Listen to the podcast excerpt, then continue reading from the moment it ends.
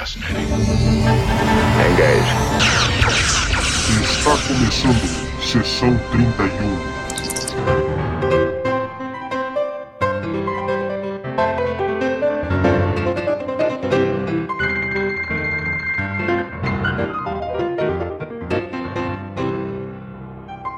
Olá pessoal, eu sou o Valdomiro e hoje nós vamos falar de Dax, oitavo episódio da primeira temporada de Star Trek Deep Space Nine.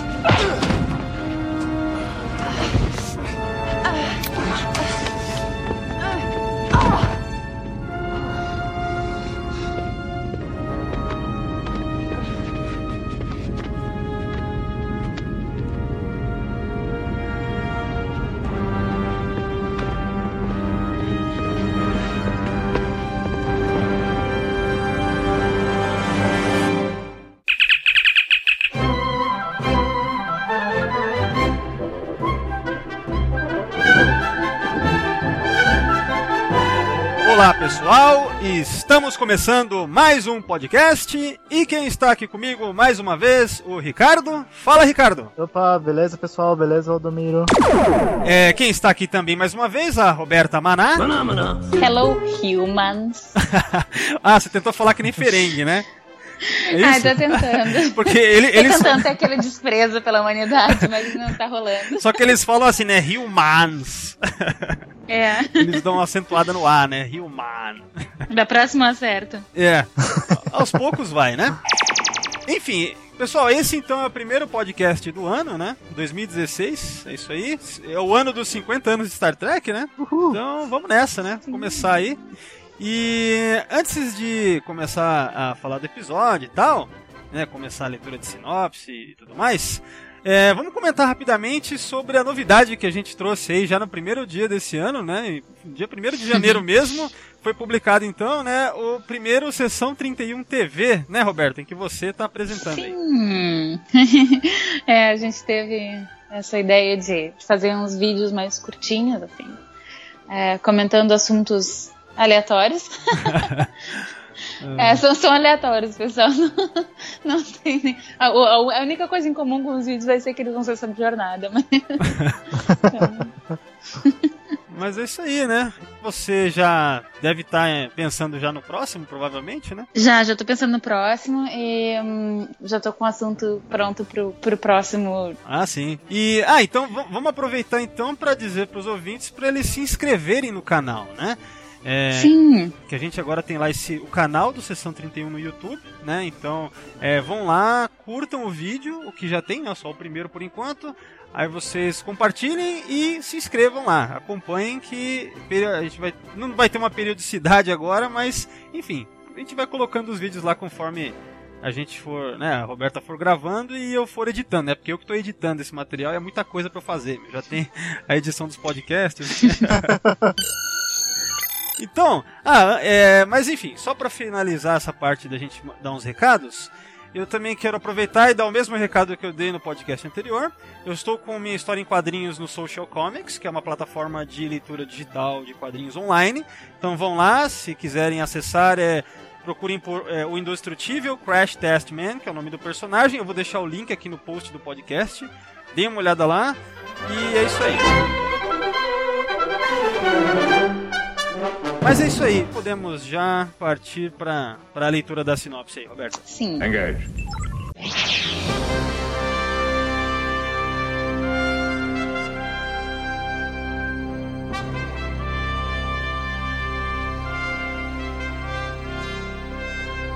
Um grupo de alienígenas segue Jadzia Dax na estação e, em seguida, a sequestra. Eles tentam levá-la embora com uma nave, mas o comandante Cisco consegue impedi-los. O líder se apresenta e tem um mandado de prisão para Jadzia, com a acusação de que, 30 anos antes, Curzon Dex, o hospedeiro anterior do simbionte Dex, cometeu traição e assassinou seu pai, um famoso general, em Clastron 4. Cisco tenta impedir a extradição da tenente, solicitando uma audiência com uma juíza, mas Dax não parece disposta a se defender. Enquanto na audiência Cisco tenta convencer a árbitra que Curzon e Jadzia não são a mesma pessoa e que um trio hospedeiro não deve pagar por eventuais crimes de um hospedeiro anterior, Odo é enviado a Clastron 4 para iniciar uma investigação mais detalhada do caso.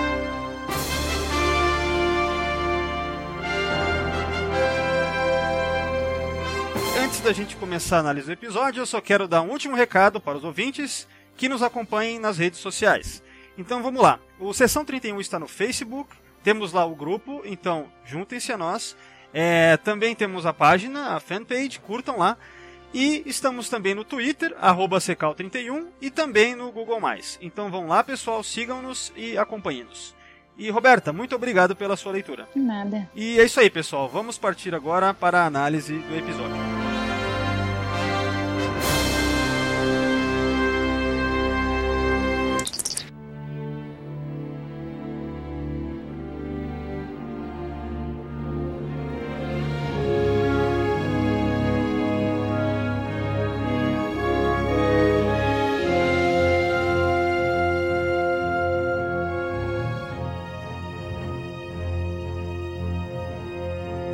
Galera, então, episódio Dex, né? Primeiro você, Ricardo, você já tinha visto? Se não, é, como é que foi? E se já tinha visto, como foi assistir novamente aí? Eu já tinha assistido, foi, mas eu tinha assistido há muito tempo, não lembrava com detalhes, eu só lembrava algumas cenas e a, e a, e a cena final e a cara de, de bosta que, eu, que o indivíduo fica, né? Mas tudo bem.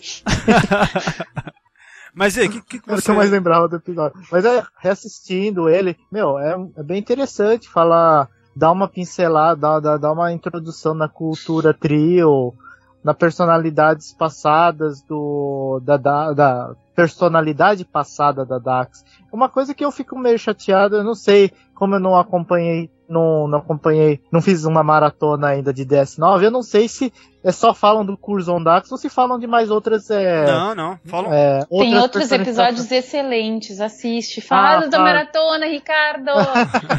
bom, Valdomiro, tá vamos, vamos começar um, é, uma campanha. Campanha, Ricardo. Ricardo, faz a maratona. Hashtag. Mas, mas assim, ó, é, sobre a questão dos outros hospedeiros, na verdade todos eles já foram citados na série, né? É, e em detalhes até muitos deles, né? Então, tanto é que tem uma que é a Emony. A Emony ela foi citada, se eu não me engano, puta, eu só lembro em um episódio, não, sei, não lembro se ela foi citada em outro. A Emony é a, é a hospedeira da, do simbionte Dax no século 23, que no episódio lá que se encontra com a série clássica, tem um diálogo que deixa claro que a Emony ela era teve um caso ou namorava com o Dr. McCoy, que ele fala das mãos do McCoy. que ele tinha mãos de cirurgião, né? Ela- Aí ela dá um sorrisinho assim pro Cisco, né? Safadinha. Mas o, o- o- tem um tem um dos hospedeiros que era um psicopata. Você lembra disso, Roberta? Que era o Uhum. eu esqueci. Que é o que fica tentando sair, né? Eu sei que a primeira Acho é hospedeira, esse. a primeira é uma mulher. Assim, no total são oito hospedeiros. Ah, O curioso desse episódio aqui, quer dizer, oito até a Jadzia, né? Porque a nona é a Ezri, né? É, porque Uhum. até esse episódio aqui, o que acontece é que sabia-se apenas que eram sete anteriores. Não, que a, que a Jadzia era a sétima, não é isso? Ou eu tô me confundindo? Acho que é isso. Ela era a sétima e a oit- É, eu acho que ela tá na sétima. Acho que ela, é, eu acho que ela, é- ela é a sétima, eu acho. É, então. A gente vai ver agora ao longo do episódio, mas acho que são sete. Ah, sim, é. E agora, quanto a isso que o Ricardo falou, sim, é, é, de fato, Ricardo, a gente tem a citação de cada um do- dos hospedeiros da, do simbionte Dax durante a série, né? Ai, que legal. É, tô indo pra maratona, gente. Então, hashtag Ricardo faz a maratona. Eu lembro que tinha uma até que era acrobata ou ginasta, alguma coisa assim. Você lembra disso, Roberto? Tem, tem, porque naquela vez que ela faz aquele, aquela hum, cerimônia lá pra, pra expurgar o, o psicopata. que é- é- eu acho que é naquele episódio que daí ela vai recebendo cada um dos hospedeiros, que é pra, enfim, pra tentar entender, né, o que que, é, o, o que que tá acontecendo com ela, porque acho que aquele psicopata, ele meio que tenta, né, começa, começa a zoar com a personalidade dela. E aí ela faz Não- aquela não- cerimônia. Não fala que tem que fazer uma seleção puta rigorosa de caráter de aba 4. Ah, isso, isso. só que o cara, ele. Só, só que aí, o que acontece? Tem um episódio muito bom, que é um que. É mais um dos episódios que lidam com a questão da Dax e dos simbiontes, que é o episódio chamado Equilibri- Equilibrium, que é da terceira temporada. Que eu, eu gosto muito desse É episódio. que eu tô ligado que aí fala que é meio uma mentira, né? Isso. O- que que não, não é todo mundo que pode receber, né? Não, não, é o contrário, porque assim, o- a comissão lá de simbiose, lá do. Uma coisa assim que é o título lá do. É uma comissão que, que determina quem vai ser o hospedeiro de tal simbionte. É, eles têm como verdade ali, que é exposta para todos, que na verdade poucas pessoas, uma parcela muito pequena da população do planeta Trio, pode ser hospedeiro. E isso é o que eles dizem. Só é que isso que dura- eu quis dizer. É isso que eu quis dizer. Mas isso era uma mentira, né? Isso, Uhum. é uma mentira, porque é, nesse episódio mesmo aqui tem um diálogo até durante ali aquela, aquela audiência que é dito que a Dax, né, a Jadzia, ela teve que passar por um processo rigoroso, até de caráter, né, para ver se ela tem, enfim, é, é, provavelmente uma ética também para se provar de valor para ter o simbionte nela.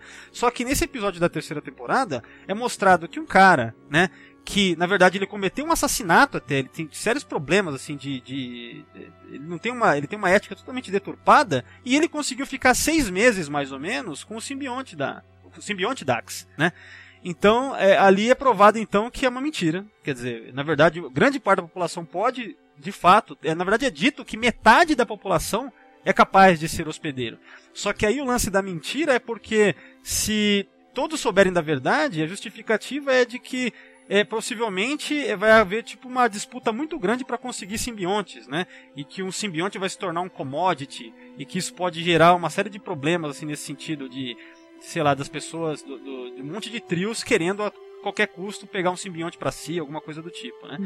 Então é, eu acho bem interessante esse episódio aí da terceira temporada. Ele expande, né, o, o- a ideia do de como é a sociedade trio, assim, expande mostrando até a hipocrisia dentro dela. Eu gosto quando isso acontece, né? Hum, hum. É bem legal, né? é, então, isso, isso é interessante. Agora, referente a. tô com uma lista aqui dos, de todos os hospedeiros, né? Do simbionte Dax, né? São, a- até o momento, até a, até a Jadzia são oito mesmo, conforme eu tinha dito. A Ezri é a nona, né? Mas a gente também tem, por exemplo. Mas oito, oito con- o- só, é, Valdomiro, oito contando com o simbionte escondido. Sim, contando com o simbionte que a gente Tá, descobre. então é por isso, é por isso que nessa época daí ela tá falando sempre em sete. É por isso que a gente tava, tava, tava em dúvida se eram sete ou se eram oito. Simbionte ou hospedeiro? Hospedeiro, isso. Ah, o- desculpa, é hospedeiro escondido. Ah, eu tava é. pensando, porra, então um simbionte dentro do simbionte é. Ai, Não sei mais nada de É. Death Note. ai, eu morri aqui.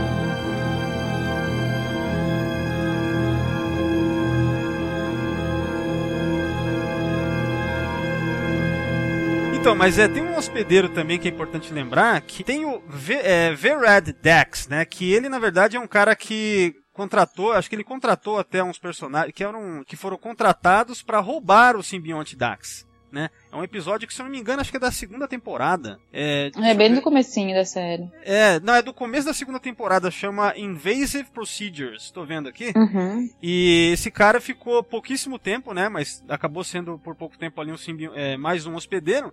E também tem um outro que é acreditado aqui, que é o Yedrin Dex, que é daquele episódio muito bom lá da, da quinta temporada que se chama Children of Time.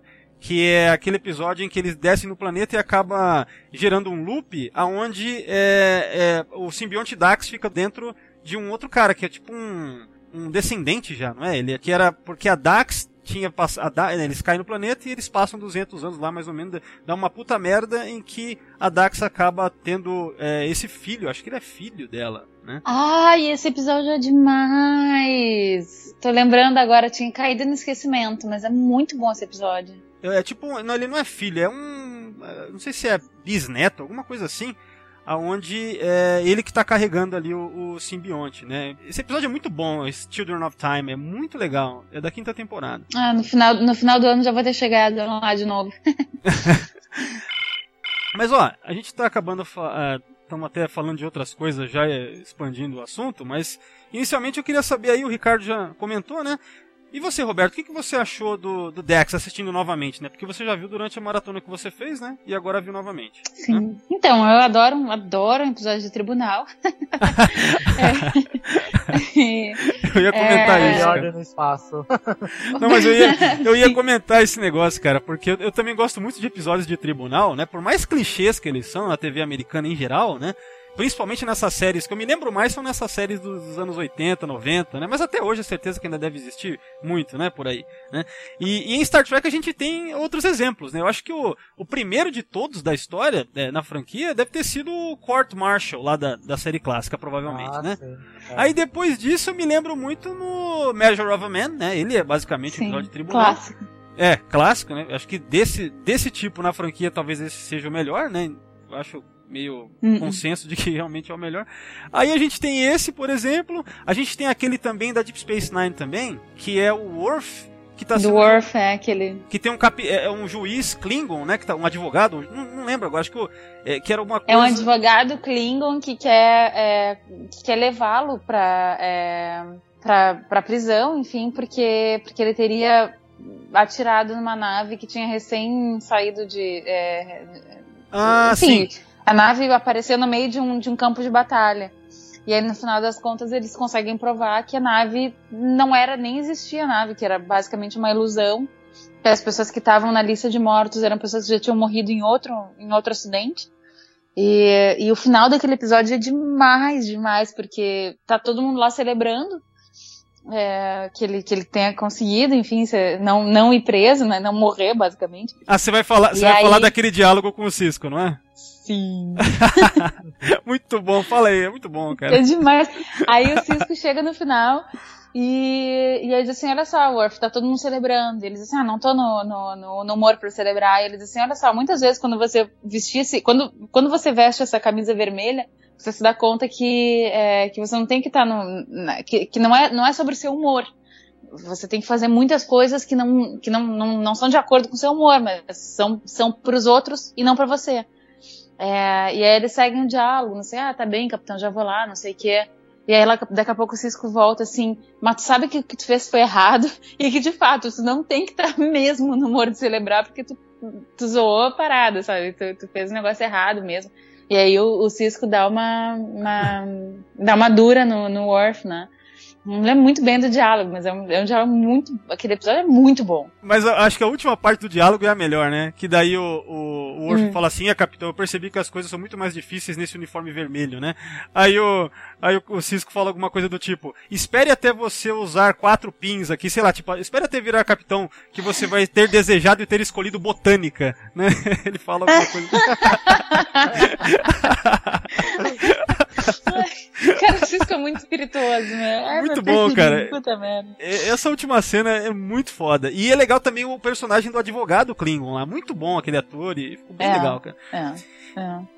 Mas uma das coisas que eu. Mas uma, pra mim, uma das coisas que eu, que eu gosto muito mais de um episódio de, é, de, de advogado em Star Trek do que em qualquer. Eu tipo assim, cara, episódio de tribunal tem um monte. Né? Em CSI, não sei se CSI, mas tem um monte dessas, dessas séries, né? De, de, de coisa de advogado, não sei o que mais. Enfim, eu sou formada em direito, então eu podia ter, ter escolhido ficar nessa porra aí. Mas o que eu curto nisso é porque aqui me parece, não me parece não, mas enfim, na maioria das vezes é muito mais a questão da razoabilidade, o que, que é razoável, sabe? Eles, eles, eles se pre... tem, claro que tem a questão da legislação, do que está escrito, mas é muito mais, eles se prendem muito mais no que é em convencer o juiz a partir dos fatos, a partir do que é, do que é razoável, sabe? Do senso, do, do, do bom senso, é, do que, do que, entendeu? Tipo assim, cara, tu, tu, sei lá, qualquer outro episódio de qualquer outra série, tipo assim, ah, a gente, a gente, a gente sabe, a gente tem prova, mas se, se mostrar essa prova daqui, tem uma lei que fala isso, isso e aquilo. Aí o cara vai solto em dois anos. E aí, se fizer isso, isso e aquilo, não. Cara, aqui não, sabe? Aqui é um negócio que, tipo assim, é, é o que tinha que ser, sabe? É, Então, ao, me- Evolução. ao É mesmo, evolução. ao mesmo tempo, por exemplo, algumas coisas ficam meio. que a gente acaba tendo que levar pelo lado metafórico, né? Por exemplo, nesse episódio aqui, uma coisa que me tira um pouco do episódio, que me tira a credibilidade da história, é, em primeiro lugar, como que é, os trios não têm já isso resolvido pra chegar nos caras e falar, ó, pessoal, quanto a esse tipo de problema, a gente já elaborou toda essa legislação aqui, ó. Não há isso, entendeu? Parece que. Mas pra- tem resolvido. Não, tem. Não, não, Tanto eles- que quando eles assinam um contrato, um, con- assinam um contrato não, mas enfim, ele pergunta, tem uma cena em que ele pergunta assim, tá, mas já dizia, quando, quando tu decidiste é, receber um, um trio na tua barriga, tu não sabia que tu serias responsável por todos os crimes dele? Sabia? Não, mas olha só, o que eu quero Então, dizer é não- eles, para eles isso é, isso é resolvido. Não, mas como que O problema é que ele- eles vieram, eu vejo assim, ó, como que ah, o episódio inteiro é pra discutir se a Jadzia é um indivíduo completamente diferente do, do, do Curzon e que na verdade ela, ela não é um simbionte, ela não é o simbionte, ela não é o Curzon. Eles estão discutindo isso. Isso, mas né? eles só estão discutindo isso porque eles estão numa, numa estação espacial que é de Bajor. Então, Que é da isso- federação, que tem um tratado com, é, com é, os trio, mas também está sob a jurisdição de Bajor, que Sim. não tem esse tratado e que por isso eles têm que responder a Bajor. É, e, e- respondendo a Bajor, aí, aí eles têm que. Aí tem que ter um juiz, de, um juiz bajoriano, não sei o que, não sei o que mais. É só por isso que eles estão fazendo tudo isso. então, Porque se aí- fosse pela legislação dos, dos trio, já era. Então, mas por isso que eu acho que ali, quem eles teriam que ter chamado dos trios, em vez daquele trio regular, vamos dizer um trio genérico, deviam ter chamado um cara especialista em legislação trio, para que a juíza lá, a árbitra, conversasse com ele, ó, como é que vocês normalmente veem, como é que é visto o trio, como é que é, explica pra gente. Eu acho que muito melhor do que você depender da explicação de um doutor humano, que é o Bashir, e no caso de um trio ali que não é um especialista em legislação, um trio nem nada. É, então eu acho que Tá, mas é que daí assim, entende, entende qual foi o raciocínio deles? Como é uma estação espacial que tá sob a jurisdição de Bajor, então é, eles tinham que convencer um bajoriano, Então, mas que sabe? melhor, ma- É- que melhor maneira de você convencer um- alguém que não tá a par da mas, sua... mas não, mas é que não é convencer. Tá, não, mas é que assim, ó, não é convencer, tipo assim, Não, ó, não, não, por- não convencer, é, mas mostrando tipo... que a lei é essa. Não, não, não sabe? convencer, mas... Porque é, isso era esclarec- só mostrar o código penal deles. Não, não, mas olha só, é, tudo bem, não é uma questão de código penal, é uma questão de esclarecimento, porque no episódio inteiro é para a, a juíza ela fala, convençam-me de que ela é, já dizia, ela não é outra pessoa que senão ela. É- Essa é a ideia. Então, que melhor maneira de convencer do que no sentido de esclarecer que eu vejo que a melhor maneira seria você conversar com um especialista já na fisiologia, eh, na fisiologia trio, que provavelmente seria um trio, um doutor trio, alguém muito mais eh, qualificado do que, por exemplo, o Dr. Bashir, Hum. ou então muito mais qualificado do que aquele trio genérico que apareceu ali, né? Então eu acho que o episódio falha nesse sentido. Quer dizer, ao mesmo tempo, ele Mas não ele é era um- um enviado do governo? É, ele é um enviado do governo, especialista. eu acho que não, porque ele não fornece nenhum dado. É, ele- não, ele, ele, Assim, o, que- o não, ele, é que ele falou que ele era enviado do governo. É.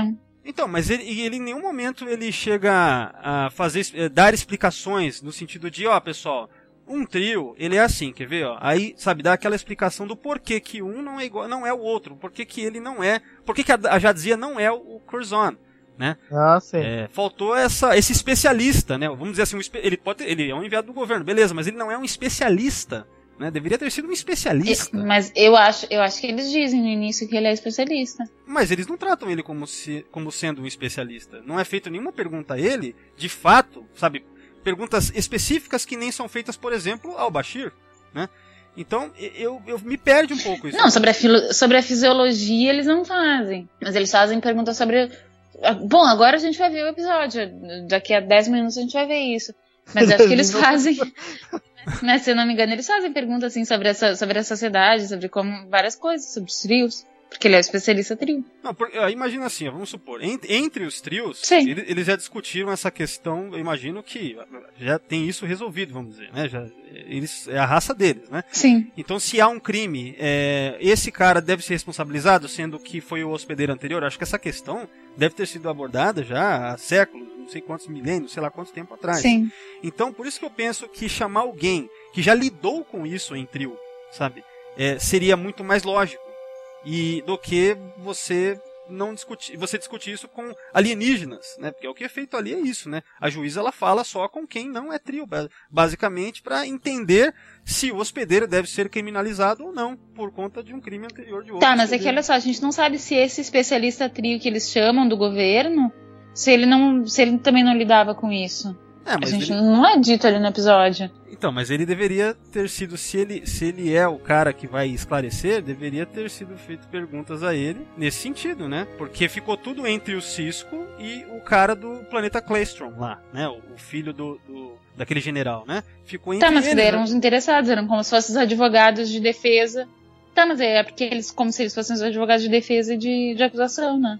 É, eu, eu vejo assim, é mais ou menos o que se você, sabe, eu acho que é meio, não cabe muito a, a dois alienígenas falarem do, de como é a vida de um hospedeiro trio, é, se ele é ou não é, responsável por crimes de um hospedeiro passado, sabe? Me pareceu meio Uhum. não muito eficiente, no sentido de que não é eficiente, entende? Uhum. E que a, a, a, a solução poderia ter caído numa solução tendenciosa, né? E sem base é, nos fatos mesmo, né? Então, é isso que me que eu assistindo o episódio de novo, né? Dessa vez eu fiquei pensando bastante assim de que Pra mim foi uma saída dos roteiristas pra poder contar a história, porque se chega lá um especialista mesmo, aí acabou a história, né? Aí o cara já fala, não, pessoal, ó, é não, isso, não, isso, mas aí é que tá. Mesmo que. Tá, mas olha só, mesmo. aí- aí- esse é meu ponto. Mesmo que tivesse chegado um especialista, não teria acabado a história.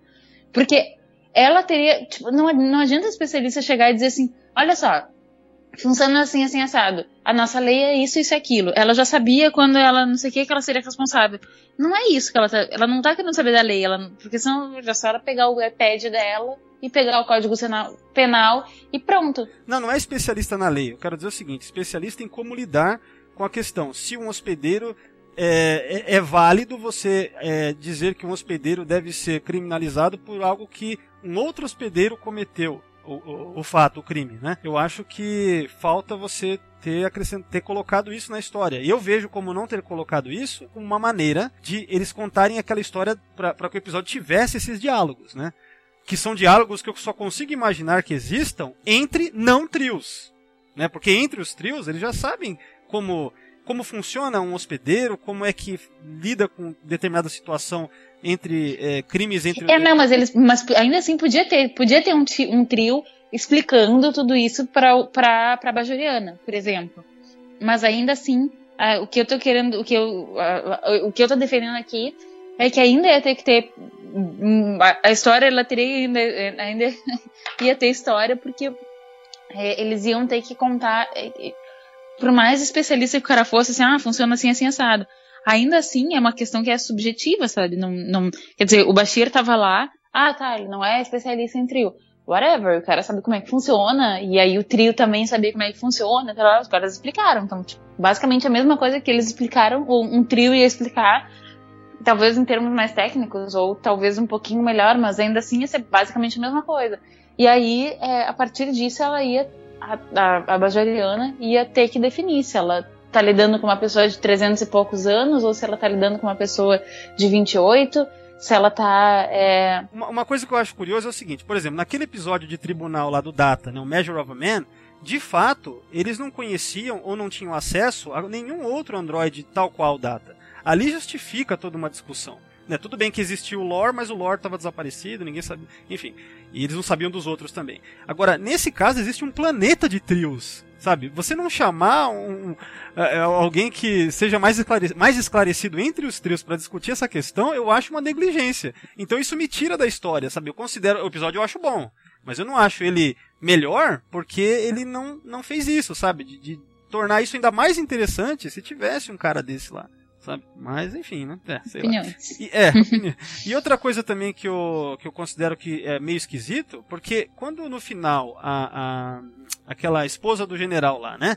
Ela diz que, ah, ele não é culpado porque ele estava na minha cama. Ele não, então não foi ele que enviou a transmissão.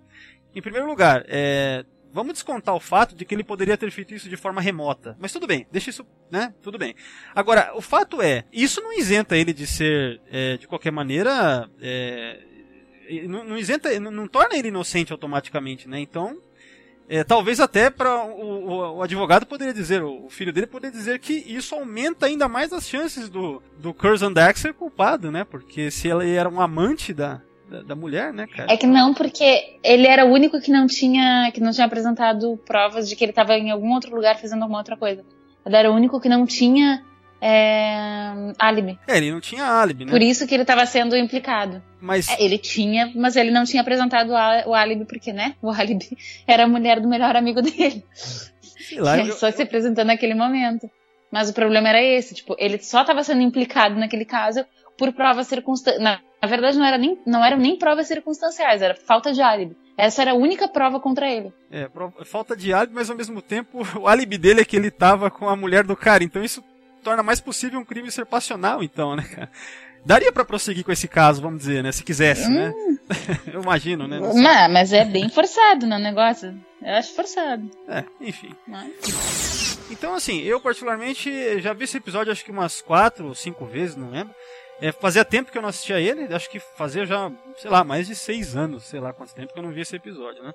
E é bem legal, tem essas coisinhas que me incomodam, assim, mais umas outras coisinhas, mas no geral é, é um episódio bem legal, funciona muito bem nessa questão do, de ser um episódio de tribunal, e é muito bacana também que, como esse é o oitavo episódio da primeira temporada, eu acho que depois do piloto lá, o, o Emissary, e também daquele Past Prologue, né, que é o segundo episódio, de- é o primeiro episódio depois do piloto, eu acho que esse deve ser o melhor, assim, sabe, da, da Deep Space Nine até aqui, né, até, enfim, os oito primeiros episódios, é, eu acho esse um dos melhores já desse começo aqui, porque o começo é mediano, né, o começo da Deep Space Nine, tirando o piloto e mais esse Past Prologue, sei lá, é, esse aqui acaba se sobressaindo também porque ele ele se dedica a explicar mais sobre os trios, né?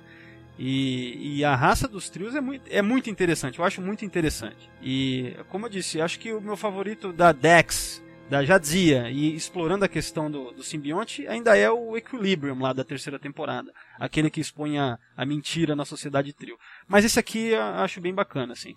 É, eu só acho esquisito também que a Dex ela fica quieta o episódio inteiro, né? Eu acho que ficou um pouco estranho ela ficar muito, muito quieta, assim, sabe? Por mais que ela queira se resguardar, mas eu acho Uhum. um pouco artificial isso, assim, né? Então, eu acho que é mais uma vez, ele- eles tentam é, é, preservar o mistério até o final, mas de uma forma um pouco artificial, né? Eu acho que se reflete também nisso, assim.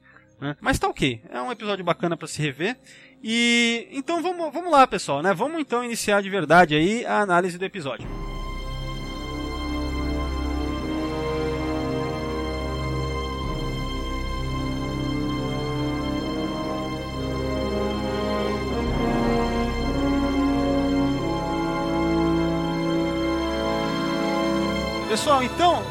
Lance que é mostrado aí já no o Cisco narrando em off aí, acho que deve ser o diário de bordo dele, é que o O'Brien tá fora com a Keiko, né? É, eles estão na Terra no, no- na celebração do centésimo aniversário da sogra do O'Brien, certo?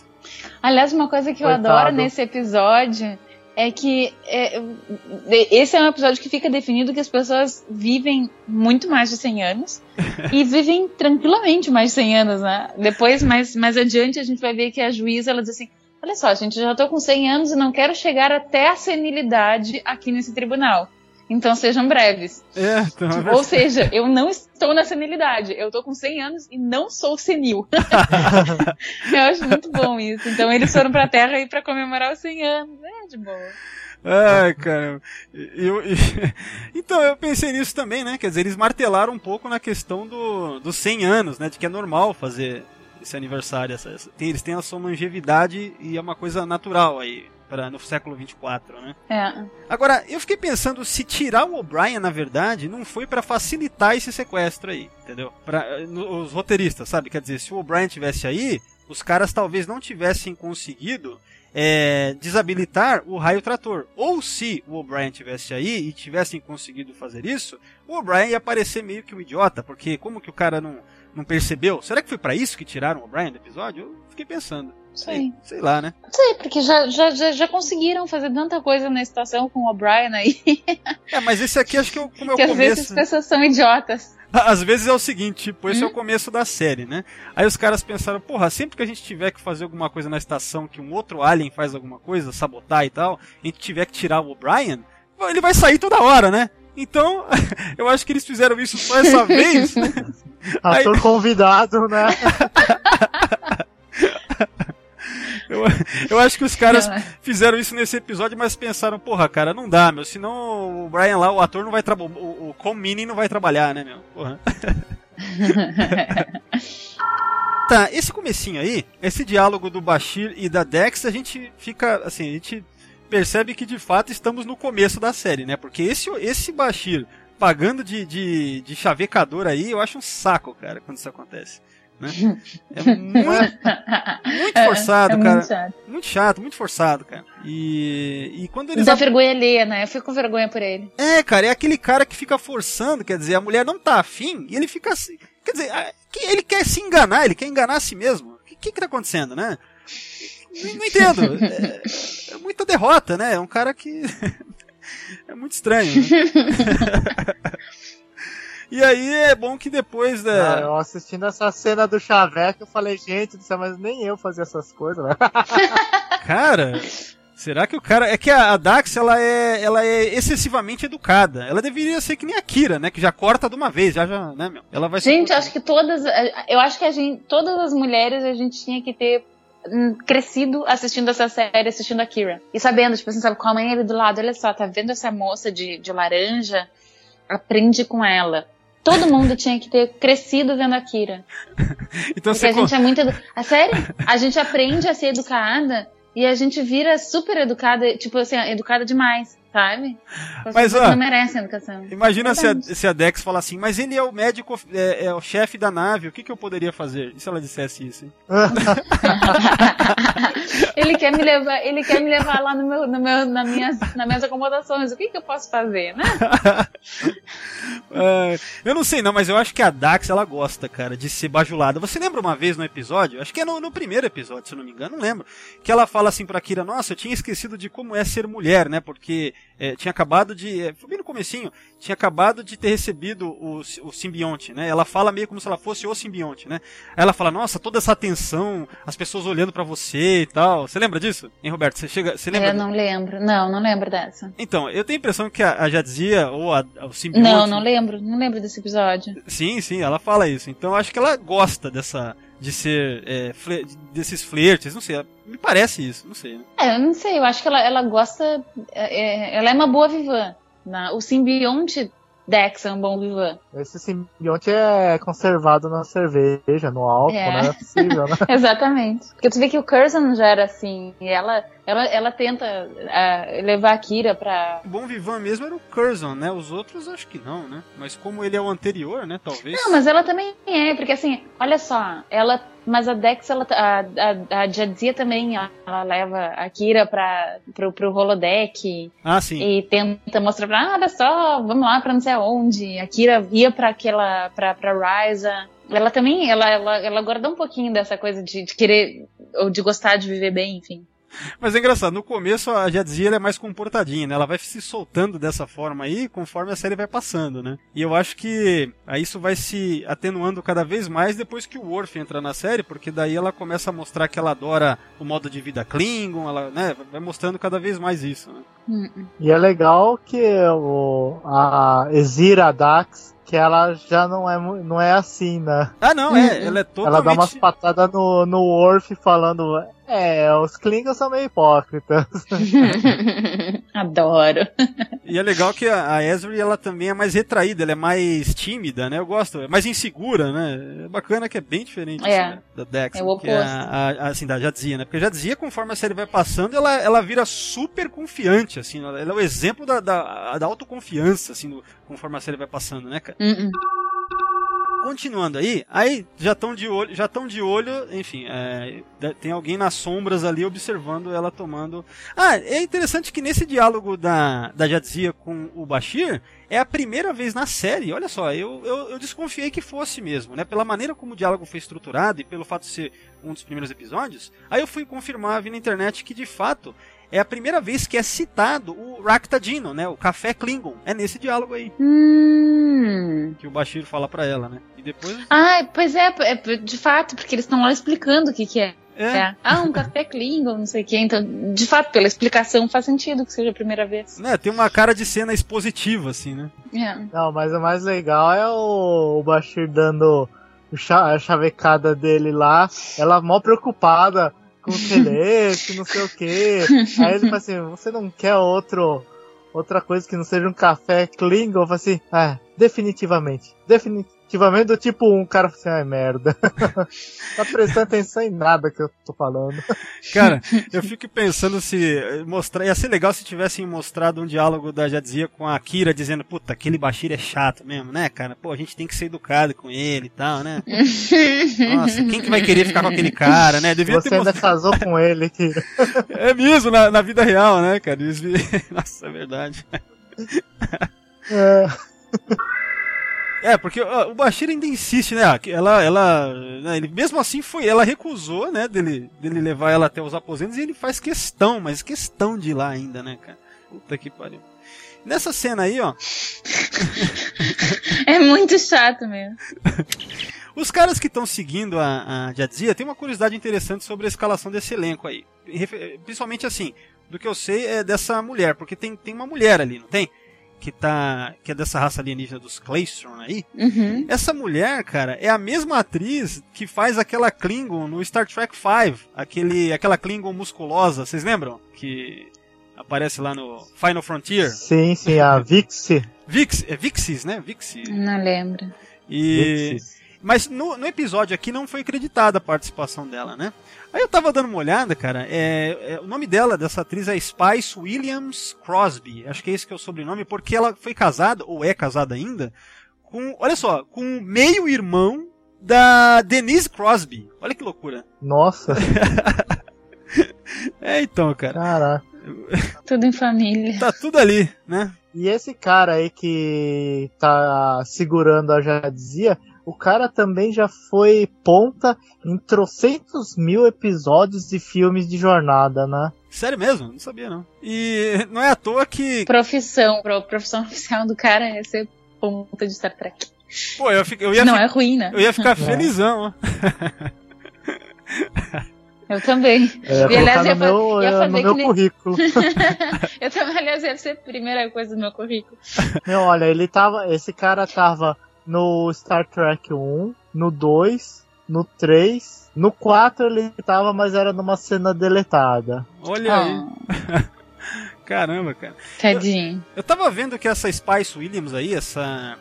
é, ela fez até uma participação num filme do Clint Eastwood, se eu não me engano, só que foi cortada a cena.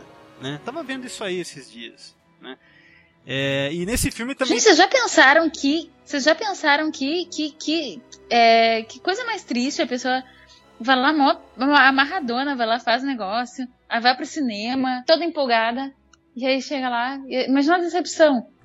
Tá, agora, agora, pessoal, agora que eu vou aparecer. Ah, Leva a família inteira, né? todo mundo com pipoca na mão. Aquela coisa. Que merda, Eu, né? eu- eu não sei, eu não sei aonde que eu vi. Ah, acho que foi no The Big Bang Theory que tinha isso também. que a Penny foi, fez um- uma ponta num, num Ai, filme, num outro episódio. Aí chama todo mundo e quando chega lá ela foi cortada. Devia vir um aviso, né? Olha, você foi cortado, tá? Um, vai um, um WhatsApp pra você.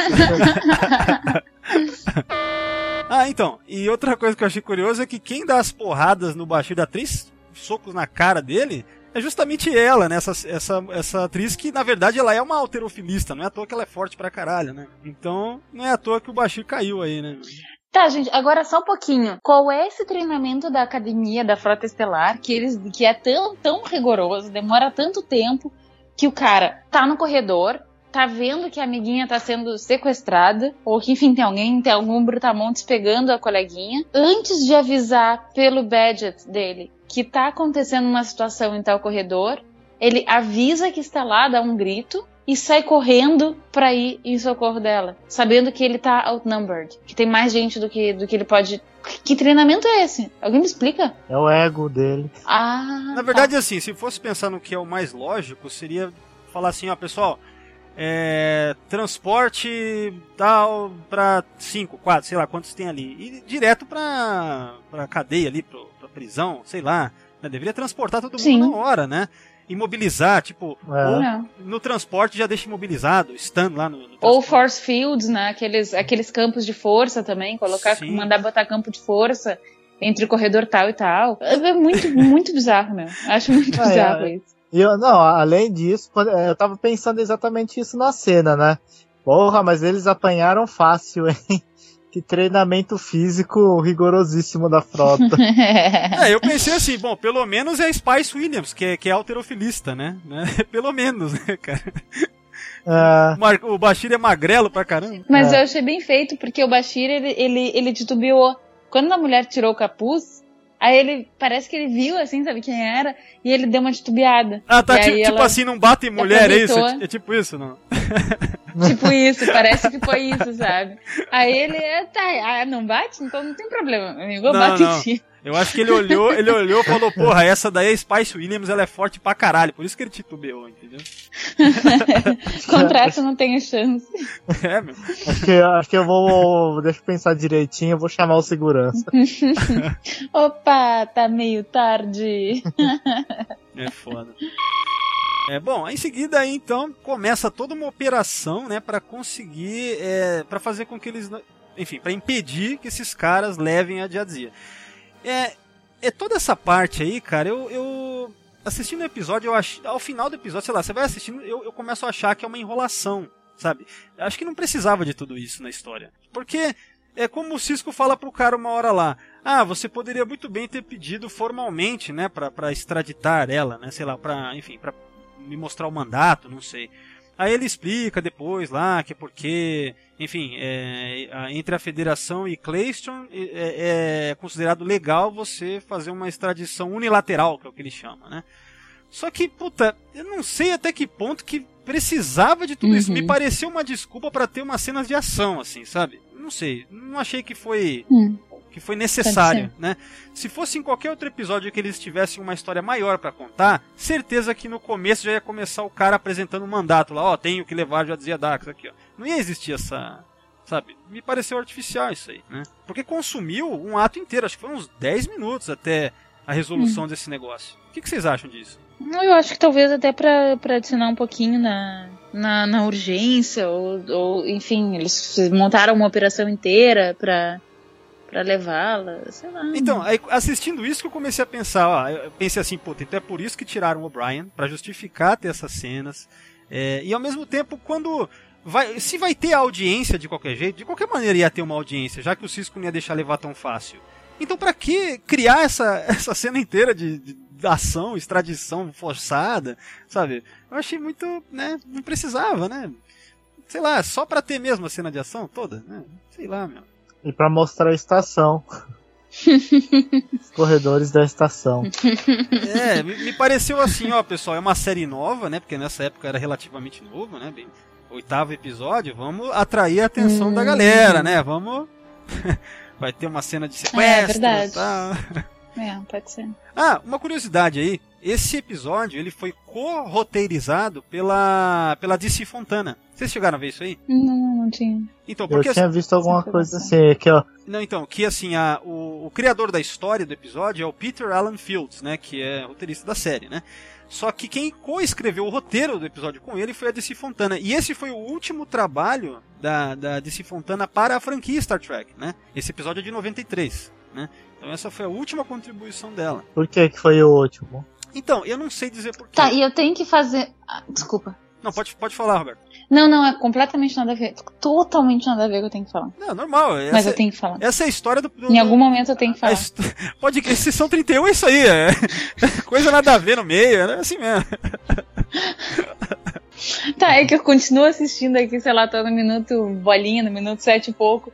E esse cabelo da Kira me incomoda muito. Ai, que cabelo feio, gente. Porra, tá- é, acho que eles pensaram assim, ó, pra não ficar muito parecido com a Ro Laren, que nem tava no começo, no primeiro, no piloto lá e tal. Ah. E não, e não, isso é eu especulando, não sei se é por isso, entendeu?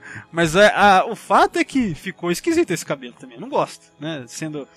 como é- Domingos, olha que eu não tinha parado pra pensar, mas a, a Ro, ela tinha que ter é, contracenado com a Kira. Não, isso aí é uma daqueles. Elas não contracenaram. É, sonho, sonho nerd, né? De, de, de tracker, né? Vamos dizer assim que é uma coisa que eu também adoraria ter visto, ou ver ainda, quem sabe um dia, nunca se sabe. Imagina um diálogo da Ro com a Kira. Gente, vocês já imaginaram que demais que esse. Caralho, meu. Cara, eu, muito, muito, muito, muito, muito bom. e- eu imagino que deve existir milhões de fanfictions mostrando isso, né? Sei lá. Mas de- deve ser, de- seria animal mesmo, né? Mas, uh, sei lá, mas você ia falar desse cabelo aí, então você também não, não curte. Não, foi só isso. Eu só tinha que desabafar. Ah, tá. Isso tava, tava incomodando. Só pra deixar registrado nos anais do, do podcast. Se o- Meu- É que a Meu- Kira meu o espírito cabelo tava Chanelzinho fica bem fica charmosa, né? Fica. Não, não, mesmo na, na, na quarta, sei lá, quinta temporada, tal, começa a ficar tudo mais natural, assim, o cabelo dela fica bem melhor, né, cara? E aqui tá muito assim, né, esquisito, não sei, tá... Parece que pegaram uma tesoura ali na hora, cor... Ainda tá meio 80, assim, uma coisa meio, meio flash dance. É, a ombreira também, né? Ela ainda usava ombreiras nessa época, né? Ainda tá mesmo com É. uns, uns resquícios de. Ela tá, sa- ela, ela tá saindo da, da, da pista de dança. Ah, e vocês podem reparar também que a maquiagem do Odo, ela tá um pouco diferente do que ela se torna mais, mais pra frente, né? Dá pra reparar. Ah, sim. né? Até parece que tá Uhum. um pouco mais próximo do rosto do ator, tá, tá mais leve a maquiagem, parece que vai ficando mais pesada depois, né? Mas é isso, né? Então é, vai, vai acontecendo isso, né? Essa ação toda no episódio, eles tentam tirar a Dax, né? Fugir naquela nave, né? E essa nave, Ricardo, você reconheceu ela de algum lugar? Eu tenho a impressão que é reutilização de algum episódio, hein, cara? Cara, não me lembro não, viu? Eu não sei, não sei. Fiquei olhando assim, sei lá. O a DC Fontana parou de escrever por quê? Então, cara, eu, eu não sei, não sei os motivos. Então, eu até me surpreendi nesse episódio quando eu vi que teve a participação da DC Fontana, eu nem lembrava disso, né?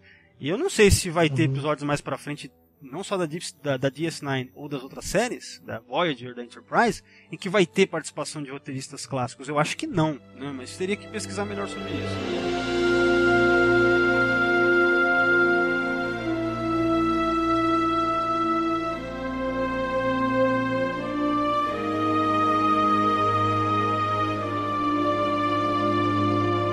Cisco consegue então restabelecer o raio trator e tal, e aí é onde, quando eles trazem a nave, esse esse alien ele fala então da- do lance do mandado que ele trouxe para extraditar a Jadzia. Nessa cena aí, só um comentário, quem aparece aí é o Tenente Jones. Vocês se, lem- vocês se lembram dele?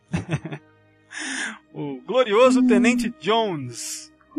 De onde? Ué, perso- Qual que é? É o de. Tá à direita ou à esquerda? ele tá com o uniforme de, de operações, né?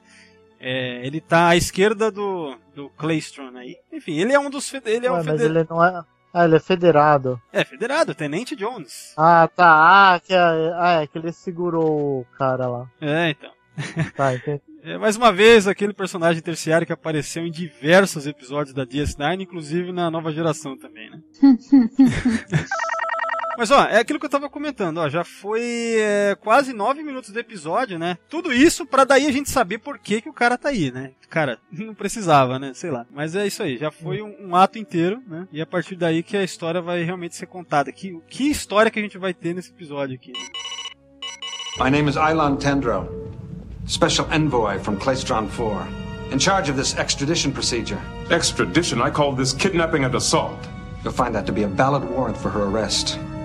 The relevant treaty between Claystron 4 and your Federation allows for unilateral extradition. And the charge?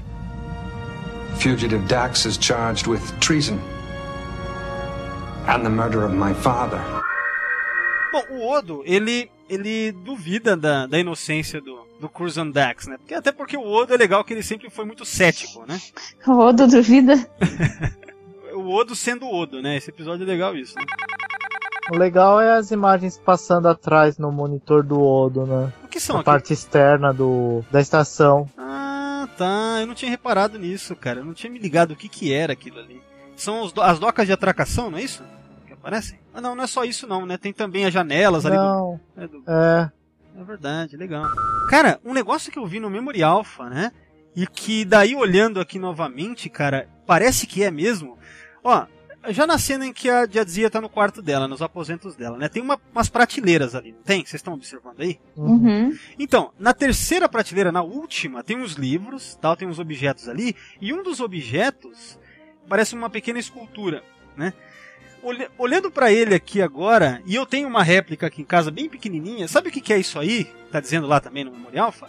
Isso aí é uma réplica daquele ídolo da fertilidade lá do, do, do filme do Indiana Jones, cara, do Caçadores da Arca Perdida. Ah, de Raiza. não, não é de, ah. não, nada a ver com Raiza, é, é do Indiana Jones, cara.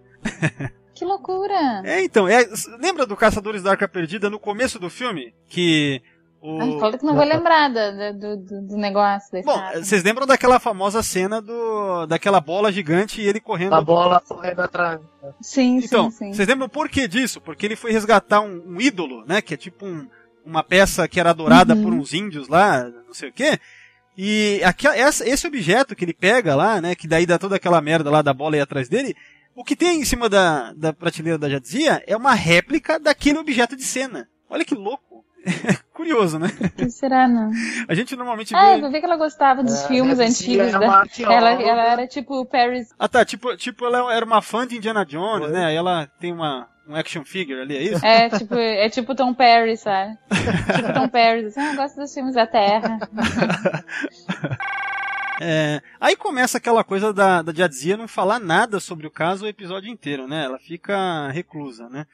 Apesar que a atitude tem um motivo, né? Do lance dela não querer expor, né? A, a, a esposa e, e a imagem do Tandro, né? Que no planeta lá ele, é- ele é tipo um herói nacional lá. General Tando. É, general, ele é, ele é um herói, né? Então, uma coisa que eu acho legal nesse episódio, inclusive, é que ele tem duas questões mais importantes, relevantes, sendo tratadas de forma um pouco sutil até, até certo ponto, né? Que é, o, que é o que eu mais gostei no episódio, inclusive. Que é, em primeiro lugar, é, você falar que um, sabe, que um herói nacional, na verdade, não era um herói, que, né, ele era um traidor, na verdade, né? Uhum. que é uma coisa que a gente vê. Na, né, isso é legal porque a gente vê isso no mundo real, né? Não existem heróis, né? O que a gente tem, na verdade, são interpretações, né?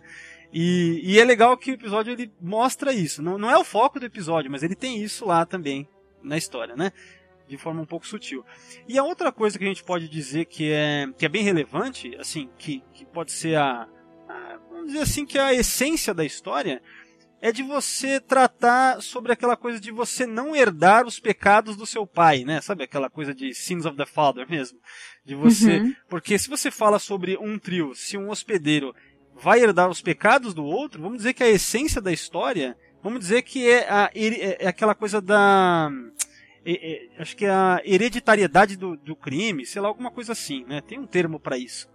Uhum. Então eu acho legal isso daí. Isso é uma parada que tá ali permeando a história, né? Sim, é, mas é interessante esse, esse paralelo que tu traz, porque eu também tinha, tinha pensado nisso, porque na verdade os, os Klingons, eles não têm opção, né? De, de herdar ou não. Eles simplesmente, bom, nasce nessa família, fudeu. Agora, o que vier é isso. E já era. Mas os, os trios, eles, eles, eles optam por herdar esses pecados, né? Eles sabem, eles meio que assinam um contrato ali, né? Como eu tava brincando, eles já sabem que eles vão herdar esses pecados. Então, eu achei interessante esse paralelo nesse sentido, assim. Os Klingons, eles não têm opção e os trios, eles têm opção e ainda assim optam por assumir todas as responsabilidades que vêm. É, nesse ponto é que é legal é, a atitude da Dex, assim, é, eu, eu como eu falei, eu discordo dela ficar tão calada o episódio inteiro, mas é legal que tenham colocado na personagem essa, vamos dizer que é um senso de honra mesmo, né, talvez. Ela não vai expor, Uhum. a- ela não vai expor o amigo do Curzon, né? Ela não vai expor a- a, Uhum. esposa do Curzon. E ela pode até ir à morte por causa disso, né? Então é uma- uma- um ato Uhum. de fato heróico, vamos colocar assim, né? Então Uhum. eu acho bacana. É. É, então- Até porque acho que ela entende que é o que, que. Porque eu acho que o que ela entende é que o cara ele vai deixar de ser um herói se é, a família dele for exposta dessa forma, enfim. Sim, sim. E aí ela, e ela entende a, a, a necessidade daquela sociedade de ter aquela figura. É, porque Uma ali. coisa meio Batman, né? Ah, tá, do, do Dark Knight, você tá lembrando, né? É. Legal, legal.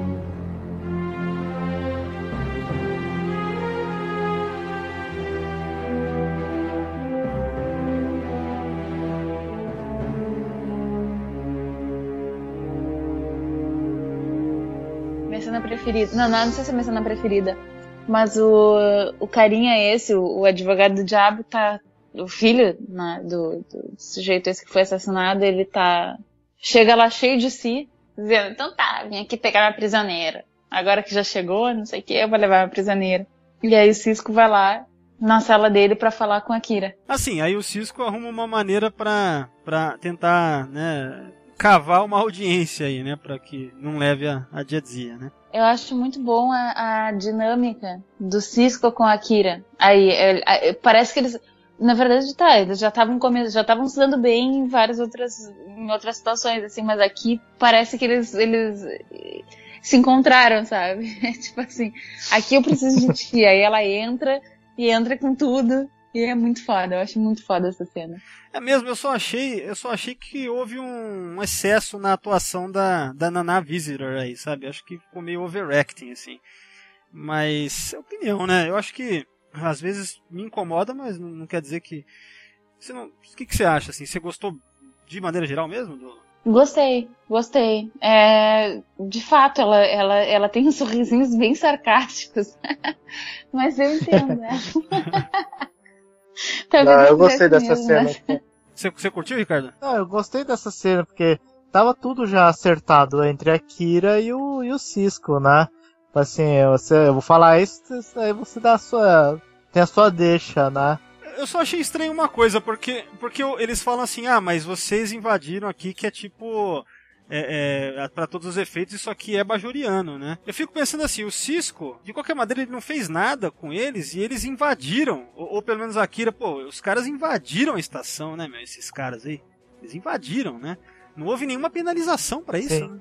Foi tipo uma, sabe, um ato até criminoso, né, cara? Você entrar e Quanto a isso. Sim, sequestrar uma pessoa, eles sequestraram a mulher. Não, e, e, e entraram Sim. na estação, assim, invadiram mesmo para tentar fugir. Então, assim, é... não houve uma discussão. Não, invadir sobre... não, eles atracaram normalmente, né? Eles, eles, é, eles é. tinham todo um negócio de atracação, tudo certinho. Lá dentro que eles começaram a. Não, não, é, desculpa.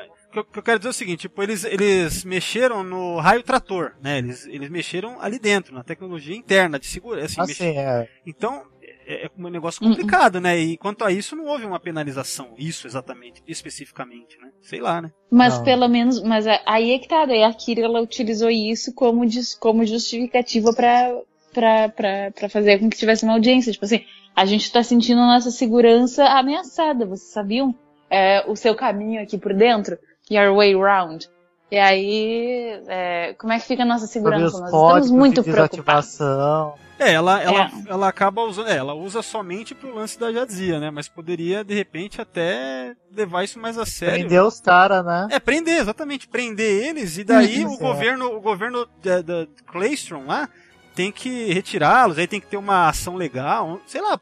Acho que uma maneira, talvez até mais eficiente de postergar essa extradição seria prender esses caras do que chamar uma audiência, né? Será que. Não sei. Eu fico pensando nisso, sabe? A próxima cena, que é que eu acho meio problemática também, cara, esse lance do diálogo do Odo com o Quark, né? Porque ele faz tudo aquilo para que essa audiência seja feita no bar do Quark. Só que, porra, poderia muito bem ter usado, por exemplo, a, o Holo, a Holo Suite, né? Para fazer a audiência. Não precisava fechar o bar do Quark. Ah, é, eu acho fim esse negócio. Eu achei, tipo assim, achei ó essa cena, porque. E na verdade essa cena ela me ela me, me, me, traz problemas muito reais. que é tipo assim, o governo metendo a mão, se metendo onde não tem que se meter, sabe? Cara, é. E fazendo ameaça. tipo, porque na real. E, e, isso não é a primeira vez que, que a federação ameaça o Quark com uma coisa tipo, olha que pena, a gente vai ter que fechar o teu bar então? Porque tu não tá dentro dos regulamentos, dentro das regulações da federação. Essa não é a primeira vez que eles fazem isso, sabe? Então, gente, eu fico muito chateada quando eu vejo esse tipo de coisa. Porque eu fico traçando vários paralelos com a vida real, sabe? Cara, é... todas, todas as instâncias governamentais a gente vive. É um puta jogo sujo, assim, que fizeram com o Quark. É. Dessa vez, eu, eu não fiquei do lado do Odo, não, cara. Jogo sujo. Também não. Porra, meu. É. E vai dizer, meu, que nessa estação espacial gigantesca não tinha uma sala, uma ah, fucking sala. É ridículo, não, não. Isso foi ridículo, isso aí foi ridículo, né? É, mesmo que fosse para usar, vai, um ambiente maior, vamos se tivesse que usar, porque nem precisa, pô, usa a Holosuite, cara, que você cria um ambiente uhum. que você uhum. quiser lá dentro, né? É, é. Na verdade, não, não fez sentido. Ficou Não, Sabe? gente, mas eu quero muito o bar, do- muito o bar do Quark também, então cria o bar do Quark lá. Ah, não, porque só o bar do Quark é legal. Vai lá, sabe? Cria uma. Caramba, né, cara? O que eu sei é o seguinte, nessa época na série não existia ainda a sala de conferência, né? Ela, ela não tinha sido introduzida na série ainda, né? É, Mas, cara, não justificou é, todo esse diálogo aí não, cara. Toda ameaça, né? Porra, chantagem É. feia ali, meu. O que, que é isso? Porra, mas é isso aí, né? Teve outra vez que eles. Que, que agora não me lembro que, por que, que eles fizeram. Que, qual foi o, o motivo da chantagem. Mas é, tinha um negócio que. Aí o Cisco começou a. Não sei se foi Cisco ou Odo, que começou a fazer as contas de quantos. é, de quantos meses ele já tinha. O, o Quark já tinha passado lá dentro sem pagar não sei quanto, não sei quanto. De luz, de não sei o que, de, de tais despesas. É E verdade. aí, lá pelas tantas, ele vai lá, tá, tá bom, pode fazer. É verdade. Cara, gente- será que alguém já fez isso? Tipo, ia ser legal ver uma compilação de vezes em que o Cisco e o Odo chantagearam o Quark, né, cara? Você vai ver que o Deve Quark. ter. Você vai ver que o Quark é mais, na verdade, uma vítima ainda, essa porra. Porra, Deve ser por isso que ele tem aquele sistema. diálogo lá com o Garrick. é verdade, né? The line has to be drawn here. This far and no further. É. Em seguida, o, é a cena em que o, o Cisco conversa com o Odo, mas pra definir que, na verdade, é, ele vai acabar pedindo sutilmente para que o Odo vá lá no planeta pra investigar melhor, né? Claystron 4, né, que é o planeta. Isso eu achei legal na história, né? Quer dizer, o Odo, né, parte numa história paralela, né, onde ele vai, o episódio se corta em duas, né? Você tem duas linhas de história seguindo aí. A investigação do Odo e a partir daí a audiência da, da Jadzia. Ah, curioso, né? Na próxima cena em que mostra já o início da audiência, né? A gente tem essa essa árbitra, né? Que essa atriz ela já participou de Star Trek, né? E eu quando eu vi eu reconheci mais ou menos, aí depois eu fui pesquisar.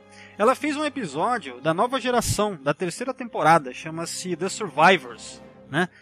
É um episódio muito legal, cara, muito bacana. É aquele que o que é um ser super poderoso que criou um pedaço no planeta. Isso, exatamente. E aí na história tá. do episódio, ele cria, inclusive, né, recria a mulher que tinha morrido, porque esse ser super poderoso, ele tinha matado metade ou o planeta inteiro, né, bilhões de pessoas, né?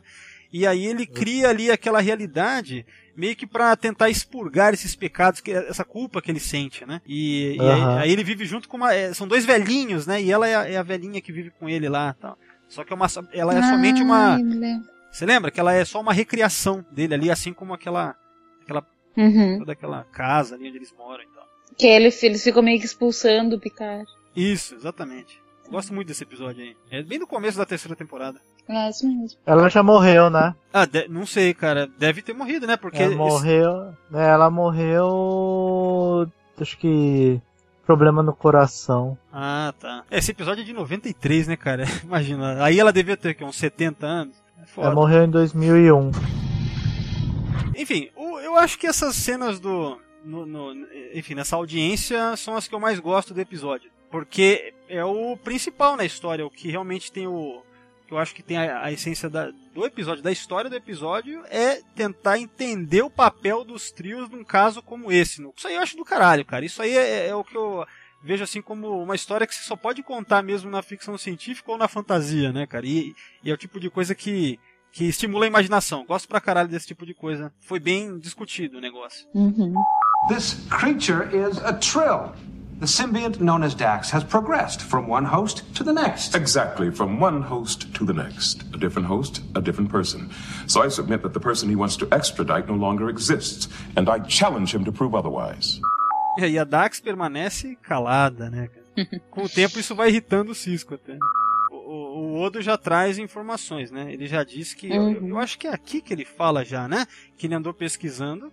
E aí ele vê que várias mensagens foram mandadas é, entre o, o Curzon é, e a. Acho que é aí mesmo que ele já fala que ele é a mulher do, do general. Não, não, esse. Não, esse fala que o. Que o general Tandro e o Curzon Dax, eles eram muito amigos. Amigos íntimos, né? Então que tudo que. As pesquisas que ele, que ele fez apontava para esse lado, que eram am- amigos muito próximos, né? Não, ele ainda, ele ainda não, não, não, não fez as pesquisas, não associou a pesquisa ainda com o, com as comunicações para casa do, do coronel, do general. Ah, tá. É. Ah, depois disso, uma coisa de produção aí, que mais uma vez é repetida aquele matte painting que foi usado lá no Angel One da TNG, né? Quando é mostrado o planeta, né? Imagens ali do, do- tem os prédios e tal ali em Claystron 4, é mais uma vez aquela mesma imagem do Angel One, né? Que, puta, isso aí na, na TNG já foi repetido pra caralho, né? Chegou até aqui em DS9 essa, essa pintura aí, cara. Inclusive no, no The Mind's Eye, né? Que também a gente comenta que, que eles usam lá pra, pra mostrar que era uma colônia Klingon. Eles até mudaram um pouco, os prédios têm um pouco de aquela arquitetura Klingon e tal. Então, é, quando o Odo conversa aí com a, com a esposa a viúva do general, essa atriz também já participou de TNG, né? Essa daí eu reconheci facilmente, né? Eu lembro bem dela no episódio que é naquele Inheritance da sétima temporada. Ela faz o papel da é, é, Juliana Tainer, né? Que, que é a, a mãe do Data. Vocês lembram disso? Que tinha lá a esposa do Dr. Sung. É ela, essa atriz aqui. Isso eu não lembro, não. Isso eu lembro bem, cara. Eu lembro bem dela. Eu, eu acho o jeito de interpretação, assim, o modo que ela interpreta eu acho meio irritante, assim, me marcou naquele episódio. Ficou E ela fácil. também fez. participou. Eu não, não tinha reconhecido ela em nenhum outro episódio. Ela também foi embaixadora no Enterprise. Ah, né? é, ela faz a embaixadora Velar, né, que é uma vulcana, tá, verdade. Essa personagem, ela é um modelo pra, pra T'Pol, né, a T'Pol admira ela, admirava muito ela e tal, né. Ela tem como se fosse assim um exemplo, né.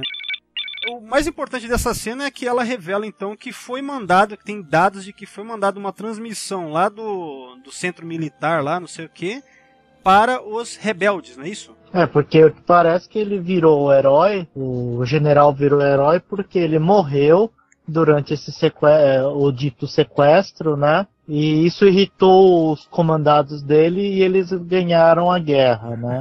Mas aí, grande ironia no final, bem no finalzinho, é que na verdade ele mesmo, né, tava traindo, né? Ele mesmo tava, foi de É. encontro aos rebeldes, né? Pra trair o. E, e aí, eis que os rebeldes matam ele, né, cara? É, é, é curioso na história isso, o final, né? Tem essa. É. Agora eu não entendi porque que eles mataram o aliado deles. Né? Mas Ah, eu acho. bem. Bom, também não, não é dito, né? Mas eu acho que, como são rebeldes, né? Vamos supor que eles já odiassem o cara, né? E mesmo ele tendo virado a casaca, talvez eles dissessem: Ó, você, de qualquer maneira, tem que morrer. Ser- Seria por isso, talvez? Ah, não, não sei. Não sei. Quando ela pergunta assim, ah, como que está o Curzon? Ali tá na cara, né, que ela teve um caso com ele, né? Aquela cena ali que ela pergunta, Hum, hum. ah, como é que ele está? Fazer, tentando fazer que não tá se importando, ah, e como que ele está mesmo, né? Ali já tá, né? Ah, tá, tem alguma coisa aí. É, já pra mim fica meio assim. É que a gente já sabia o final, né? Mas aquela, aquela pergunta assim. Era um amigo muito querido da família. Eu falei, ah, da família, sei. da família, tô ligado. da família. Não, mas olha só, quando eu vi de novo esse episódio esses dias aí, eu não, eu não me lembrava. Não me lembrava que ela tinha. E sabe que eu achei, achei esquisito o Odo ele ter saído, porque, tipo assim, ela me parece, assim, quer dizer, sei lá, se eu fosse o Odo, se eu, se eu, se eu tivesse a incumbência de, de fazer essa investigação, nesse momento eu teria ficado aí, sabe? Pra tentar entender mais, assim, pra tentar tirar alguma informação a mais, porque era um momento que ela tava se expondo ali, né, na real. E eu ia tentar entender, assim, tá, mas e qual era a relação? E aí ele foi embora, ele virou as costas e foi embora. É, acho que o Oda ele acabou sendo extremamente objetivo e acho que o Oda ele não tem uma sensibilidade assim, né? Pelo menos, eh, talvez ele não tenha percebido. O que, que você acha? Ou foi, Hum. foi mero descuido mesmo? eu não Sei, sei. eu acho que ele é investigador, né, cara? Acho que ele tem uma, um tino pra essas coisas. Ele é todo desconfiado. Sei, eu acho esquisito ele não ter se ligado nisso.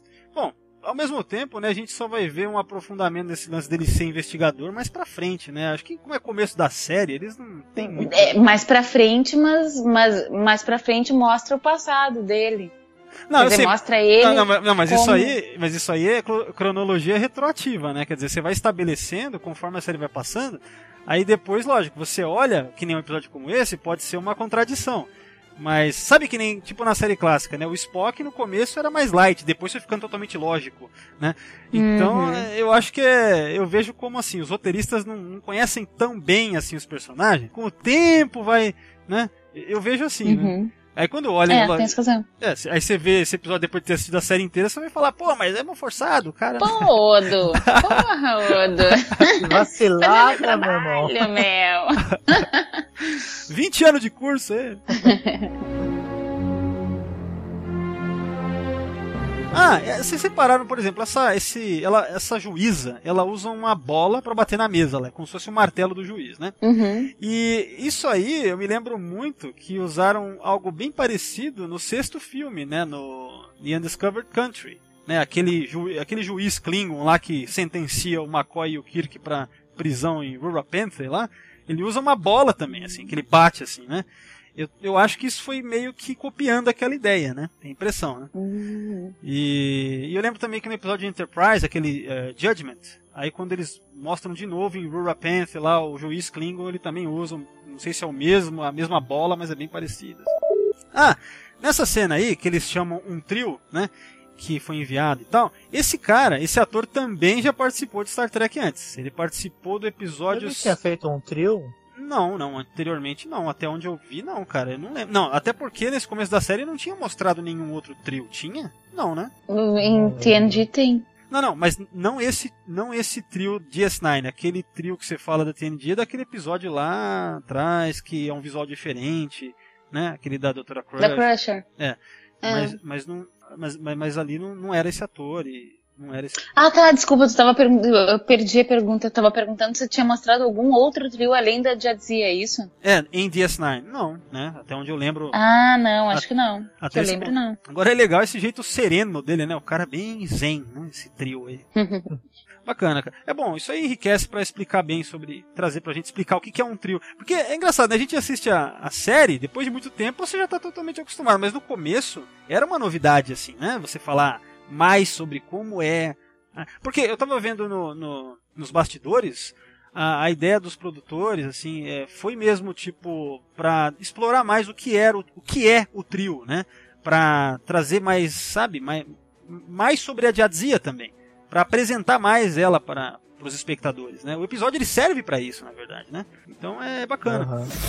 Agora, eu- esse argumento desse desse filho do general aí realmente é forte, né? Ah, então quer dizer que um simbionte pode se safar de um crime muito fácil, né? Ele vai e mata aqui, depois muda de hospedeiro. É, é um argumento forte, né? É, é verdade. É curioso, curioso. É algo a se pensar. é. Ah, e por outro lado também tem aquela história, né? Mas e, e se for realmente o, o hospedeiro, né? Que, que tenha, te- tenha dado impulso maior pro, pro crime. Sim. E, e- e ao mesmo tempo eu penso assim, até que ponto que, um, os, que o simbionte exerce sua vontade? E, e esse- e como é que funciona isso dentro do. Quando, quando há a simbiose, é, existe vontade no simbionte? Não, pelo jeito, né? Pelo jeito. Não, acho que existe. Eu acho, pelo que eu entendi, são, tipo, é como se fossem dois cérebros que começassem a funcionar. Isso pela explicação do Bashir um pouquinho à frente. Como se fossem dois cérebros que começassem a funcionar meio que juntos, assim. É que o foda é que nunca teve um episódio, até onde eu lembro, que mostrasse que mostrasse como que era a Jadzia, por exemplo, antes da simbiose. Pra ver se a personalidade dela era diferente, né? Hum, Eu não lembro se teve algum episódio que falasse sobre isso, em que a pessoa realmente mudou porque houve uma fusão de personalidades e não é mais. Então, por isso que eu pergunto: será que o simbionte exerce vontade? Eu não sei, meu. É, era- esse é o tipo de coisa que poderia, poderia ter trazido aqui nessa discussão, por exemplo, né? Porque para você culpar o simbionte, ele teria que exercer alguma vontade, não é isso? Mas eles trazem, é aí que eu tô dizendo, que eles, eles falam, adiante ali eles falam, nesse negócio de juntar as duas, é, que, é, que é uma união. Tanto que ele tem uma hora que eles é, que eles estão ali falando sobre, sobre o sal na água, Ah, sim, que sim. é quando, como se coloca é, sal na água, que, que é uma, uma substância só, não sei o que é. E que depois dá pra separar as duas substâncias. É, então, porque eu penso assim, porque se o simbionte tem uma vontade única, alguma coisa que sempre vai ser único dele, ele realmente poderia pular de hospedeiro para hospedeiro e cometer crimes, né? Só Uhum. que, Aham. é, por exemplo, e se tivessem feito um episódio em que o simbionte é, tivesse a vontade dele sobressaísse é, por cima da vontade do hospedeiro, né? Porque eu tenho a impressão que normalmente o que se sobressai é o hospedeiro, não é? Eu tenho essa impressão sempre. Eu sempre acho que é, há simbiose, mas quem, quem determina, eu não vejo como uma coisa que eles pensam em uníssono.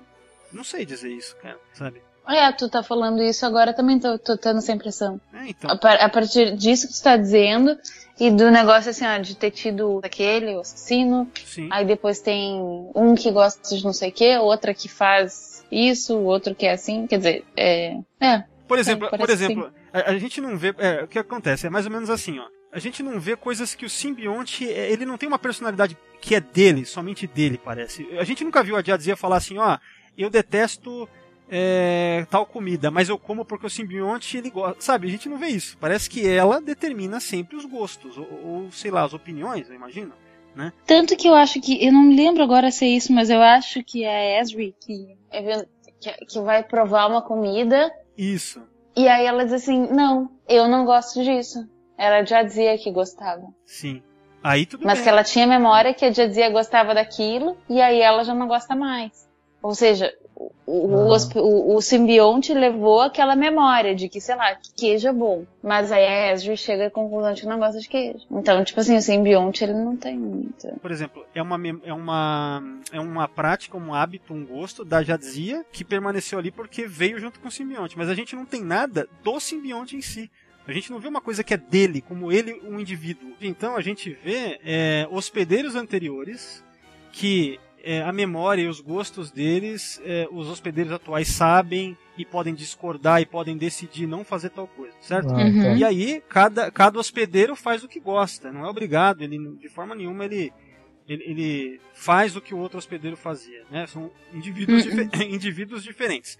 Mas eu não vi, nunca foi mostrado até onde eu lembro, vontades únicas do simbionte, sabe? E, e é por isso que eu quero dizer o quê? Que não se sustentaria o argumento desse advogado porque ele falar que o simbionte pode pular de hospedeiro a hospedeiro e cometer o que quiser, pô, não, não parece que é isso que acontece na série, né? O simbionte ele sequer se mostra tendo uma vontade que se sobressaia do hospedeiro, não é? Hum, É, Uhum. é o que eu vejo, né? É. Então, é, eu acho que de, de repente daria pra expandir esse diálogo aqui, essa, sabe? Falar mais até sobre isso, né? Tudo bem que, vamos dizer que é, se aprofundar bastante na questão, isso pode ser, poderia ter sido feito depois. Mas é algo que me veio, assim, eu pensei nisso, né? Falei, porra, mas como que o hospedeiro vai mudar de. Aliás, o, o simbionte vai mudar de hospedeiro e fazer o que ele quiser? Ele nem parece ter vontade própria, né? O simbionte, não é? Então, eu não sei até que ponto que é como o Bashir falou lá. Ah, mas eles agem em uníssono, né? Tipo, eles se juntam, eh, são indistinguíveis, é um ser novo. Não é bem um ser novo, né? O que sempre me pareceu é que o hospedeiro sempre se sobressaiu eh, e que o, o simbionte ele permanece meio inerte. Não sei, não vejo algo Mas estritamente. também não sei se não é essa, se essa não é a nossa impressão, tipo, de fora, sabe? Por- justamente por isso, pra gente não ter tido essa oportunidade de, de comparar o antes e depois do hospedeiro. É. Talvez se a gente pudesse ver Uhum. como, como era a Jadzia, será que a Jadzia era essa mulher super é, dona de si, super é, é, confiante? Não sei. É, o que eu sei. Mas aí, por outro lado, a Ezri também não, não, não, não termina a série sendo super confiante, né? É, a Esri, a gente vê na verdade que ela fica mais confusa depois da, da junção, né? Da, da- enfim, depois da, que ela adquire o simbionte Dax, ela, ela no começo ali, ela parece totalmente confusa, né? Tá, Ela, mas é bem no começo, né? bem no começo, ela Talvez tá, seja. ela tá se adaptando, né? Você vê essa coisa da, da adaptação, né? Mas a gente não vê ela do nada, ah, vou fazer tal coisa, mas isso não é, sou eu. A gente não vê isso, né? Então, eu acho. A gente vê no máximo esse conflito de, ó, a hospedeira anterior gostava disso e eu não gosto. A gente vê no máximo isso. né? É. Ela, a, Ez- a Ezira, ela não queria ter um hospedeiro, né? É, foi uma, foi uma, ela era a conselheira da nave, em que ela estava, parece, acho que era da nave, né? E aí foi uma emergência, não é? Foi, É. não sei, parece que foi numa emergência que daí a, ela teve que a, assumir o simbionte Dax. Foi, foi tipo numa emergência. Eu lembro que era algo assim. Vocês já pensaram em sacanagem? Os caras lá se degladi- degladiando pra conseguir um simbionte. Opa, eu nem queria, gente. Mas tava aqui, sem nada pra fazer. Pô, Tava de Chegou um bobeira aqui. simbionte. Chegou um simbionte, né? Isso é tipo. Isso é tipo, é, nossa, acho que é a pior coisa que pode acontecer com a pessoa. Imagina, você quer uma vida livre e tal, se ela tá de boa. Ah, não, você vai assumir essa porra aí, é um simbionte. É pro resto É. da vida. Não, e é pro resto da vida. é É foda. cara. verdade.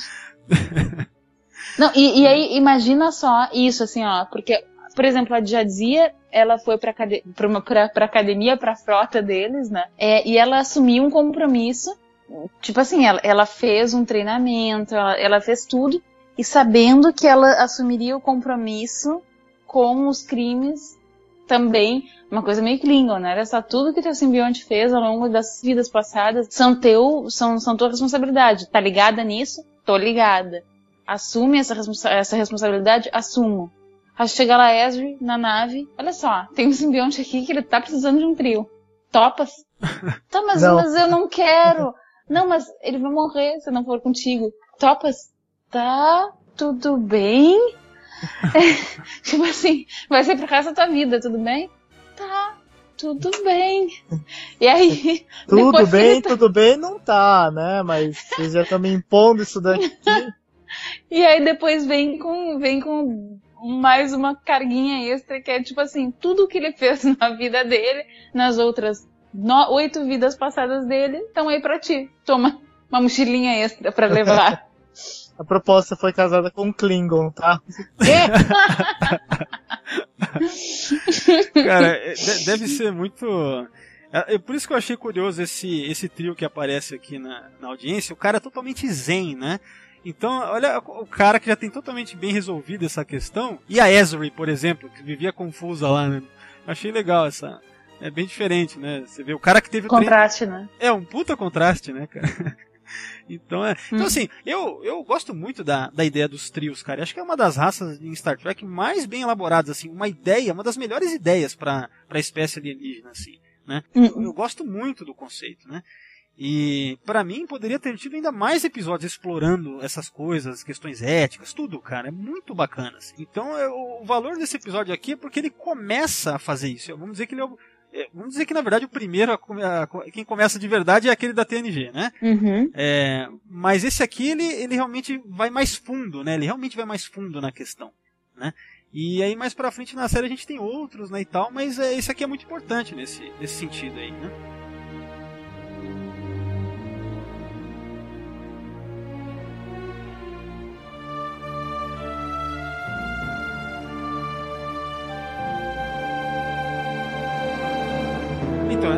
Parte que o Cisco fala sobre ah, as personalidades, né? Como é que funciona depois da união, né?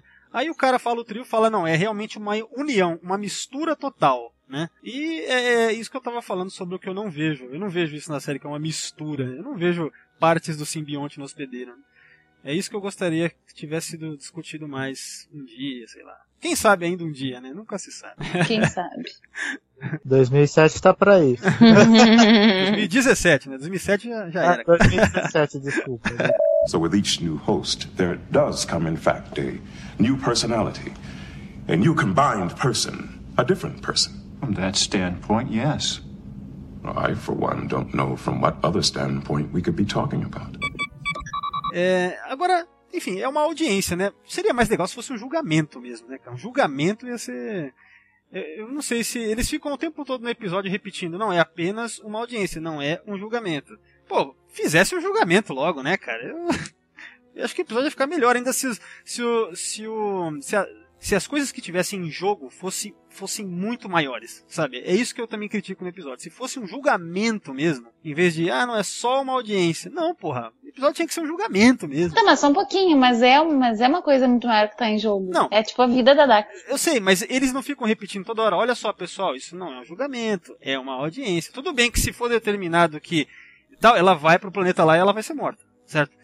Só que a, a questão é, pô, fizesse um, um julgamento apropriado mesmo pra ficar, pra deixar na cara de quem tá assistindo, puta, olha só, isso é muito sério, sabe? Então, eu acho que Muito formal isso daí. o quê? É uma diferença. É é porque, tipo assim, o, o, qual é o objetivo? O objetivo no final vai ser o mesmo. Então qual é a diferença? Não, não sei, porque parece que é como se fosse uma coisa que fica amenizando a pessoa. A gente não vai determinar nada aqui, tá? Isso aqui é só uma audiência, sabe? Eles ficam Não, não fica amenizado, porque a gente já sabe que vai, que vai, que ela vai pro, que ela vai morrer, se, se, se essa senhora centenária não senil definir que ela, que, que ela é responsável. A gente já sabe disso, tá? então tá por que, dito então por que, que ela trata com uma. Ela, ela trata, então, como se fosse, ó, deixa eu fazer isso aqui. Porque ela disse que não é, que não é uma coisa formal, ela, que ela quer que cada um dê os argumentos de uma maneira mais, Então. menos, advo, menos, menos advogado. É, é, então, mas ela trata assim, ó, eu quero chegar de noite em casa pro almoço, pra, pra janta ainda, tá? Vamos rápido com isso aqui. Porra, ela não deveria pensar, ó, é a vida dessa mulher que está em jogo. Ela parece que tá cagando pra isso, cara. Então por que falar? Não, mas então, no início do julgamento ela fala isso, tipo assim, ela olha com uma cara assim pro Cisco, ele, ele tipo, ele dá esse argumento, né, que, que, que, que são, que juntou as personalidades, não sei o que mais, aí ela olha pra ele com uma cara, tipo assim, diz assim, poxa, tu levantaste justamente isso, tá bom, como é a vida dela que tem em jogo, então, a gente vai ter que analisar isso. É, Vamos lá. ah, eu, Com uma tristeza no coração e pronto, e aí ela vai analisar. eu vejo assim, é mais ou menos como se, ó, vamos fazer uma audiência pra ver se o cara vai pra corte marcial. Não, meu, faz que nem, ó, corte marcial. Pô, é muito mais sério. É, eu, eu acho que o episódio ganharia um senso de perigo maior, sabe? Eu não sei. Essas coisas eu acharam meio Ah, é? artificiais na história. Mas enfim. Eu acho. Pra mim não faz diferença. é porque é, eu sou contra essas coisas, tipo, muito. é, é, principalmente depois de ter feito uma faculdade de direito, de ter visto, tipo assim, que a, a, formalidade, tipo assim, ah, tá, colocou um número errado na citação, pode invalidar um processo inteiro, sabe? Ai, meu Deus, isso aqui. uh, Conseguiu citar o cara e ainda assim pode invalidar, sabe? São umas coisas assim. Ai, então me cansa tanto, sabe? Essas coisas assim de formal, assim. Ai, tem que, tem que adereçar a carta pra pessoa correta. Ai, não usou excelentíssimo. Ah, não, fulano não é excelentíssimo. Foda-se, fulano é excelentíssimo. Foda-se, digníssimo. Foda-se. Foda-se. Foda-se se é audiência. Foda-se se eu não sei. Então fala, então, qual, qual, qual vai ser o resultado dessa parada? Vai ser ela morrer. Pronto, pra mim é isso, sabe? Ah, eu, eu, eu sou tão irritada com essas coisas de, de formalidade, de não sei o que, que eu, tanto que eu nunca, nunca trabalhei com direito por, por algum motivo, sabe? Tá certo, então. não, então, nesse raciocínio aí, nem precisava de- deles darem ela com o martelo na mão, a bola lá de pedra. É só conversar aí, meu irmão. Fala aí, qual é que é? Tinha que ser um negócio mais. Eu acho também, vai pra uma mesa de bar, pede uma cerveja, e aí, cara, me convence. Me diz aí, qual, qual é a tua? Me convence. É. Me convenceu? Vamos lá. Não me convenceu? Não, não. Não, então. Fica quieto. Não, não, mas tá vendo, lá. É- Essa é a minha crítica. Eles estão no meio termo aqui. Eles não querem nem assumir que é um julgamento, mas ao mesmo tempo tem toda a pompa de um julgamento. Fizesse, então, conforme você falou, um- uma conversa de boteco, sabe? Mas, mas sem fazer de conta que é um julgamento. Porque essa porra não é e é e não é, fica no meio termo. Que porra é essa? Acho meio covarde, entendeu? Faz logo, ó meu, é, resolve aí, negócio direto, ou parte pra dizer que é um julgamento de verdade. Sabe? Agora, isso aqui parece. Talvez porque eles não tenham, talvez porque eles não tenham poder pra fazer, talvez porque o Bajor não tenha a jurisdi não, não tenha poder para fazer um negócio desse, entendeu? Mas então, seria melhor. Tipo assim, aí o cara, aí o cara ia dizer assim, não, vocês não podem fazer isso, então me dá minha prisioneira que eu vou, Ma- que mas, eu vou sabe, pra tribo. mas sabe que nem aquele episódio, o, acho que é o Tribunal, que o O'Brien é levado à força lá pra Cardassia e, ro- e rola o julgamento lá? Aham. Bem melhor assim. Aí, ó. Ah, lá eles não ficaram com babaquice. Foi e já era. Entendeu? Se fizessem algo assim, que nem fizeram naquele Tribunal, pô, seria bem melhor. Mas eles tentaram fazer algo isso. Não. Mas eles tentaram não, não. fazer isso. Quem te- Isso aqui é jogada de roteirista. Se os roteiristas quisessem, teria rolado. Porque eu digo assim, o, o roteirista, eu acho que ficaria, eu acho que ficaria melhor se ele tivesse pensado, vamos fazer direto, que deu uma merda lá e levar ela lá para aquele planeta lá. Que nem fizeram com o Brian. Tá, mas olha só, Valdemiro, se eles tivessem levado ela pra lá, não ia ter julgamento. Porque se o cara, se, se fosse definir, olha só, ele não tem álibi, eh, foi ele e era isso. E aí não ia ter julgamento. Ela ia chegar lá, vai pra forca e foi, pum, pum. Não, Não, mas tem, não, não, tem julgamento não, lá. não, mas aí Ainda mais que vai estar falando de um herói nacional. Não, não, né? mas aí, Sim. não, não, mas aí, ó, pe- pensa bem. Aí que deveria valer o lance do tratado do Claystrom 4 com a federação. Porque os oficiais, imagina, aí os, os oficiais federados chegam e falam, ó, ninguém vai matar ela não, vai rolar um julgamento aqui, porque devido ao tratado, tá, tá, aí o cara inventa lá que existe uma legislação que diz que a federação pode elaborar um julgamento ali, sei lá, que, que tem que ter um julgamento.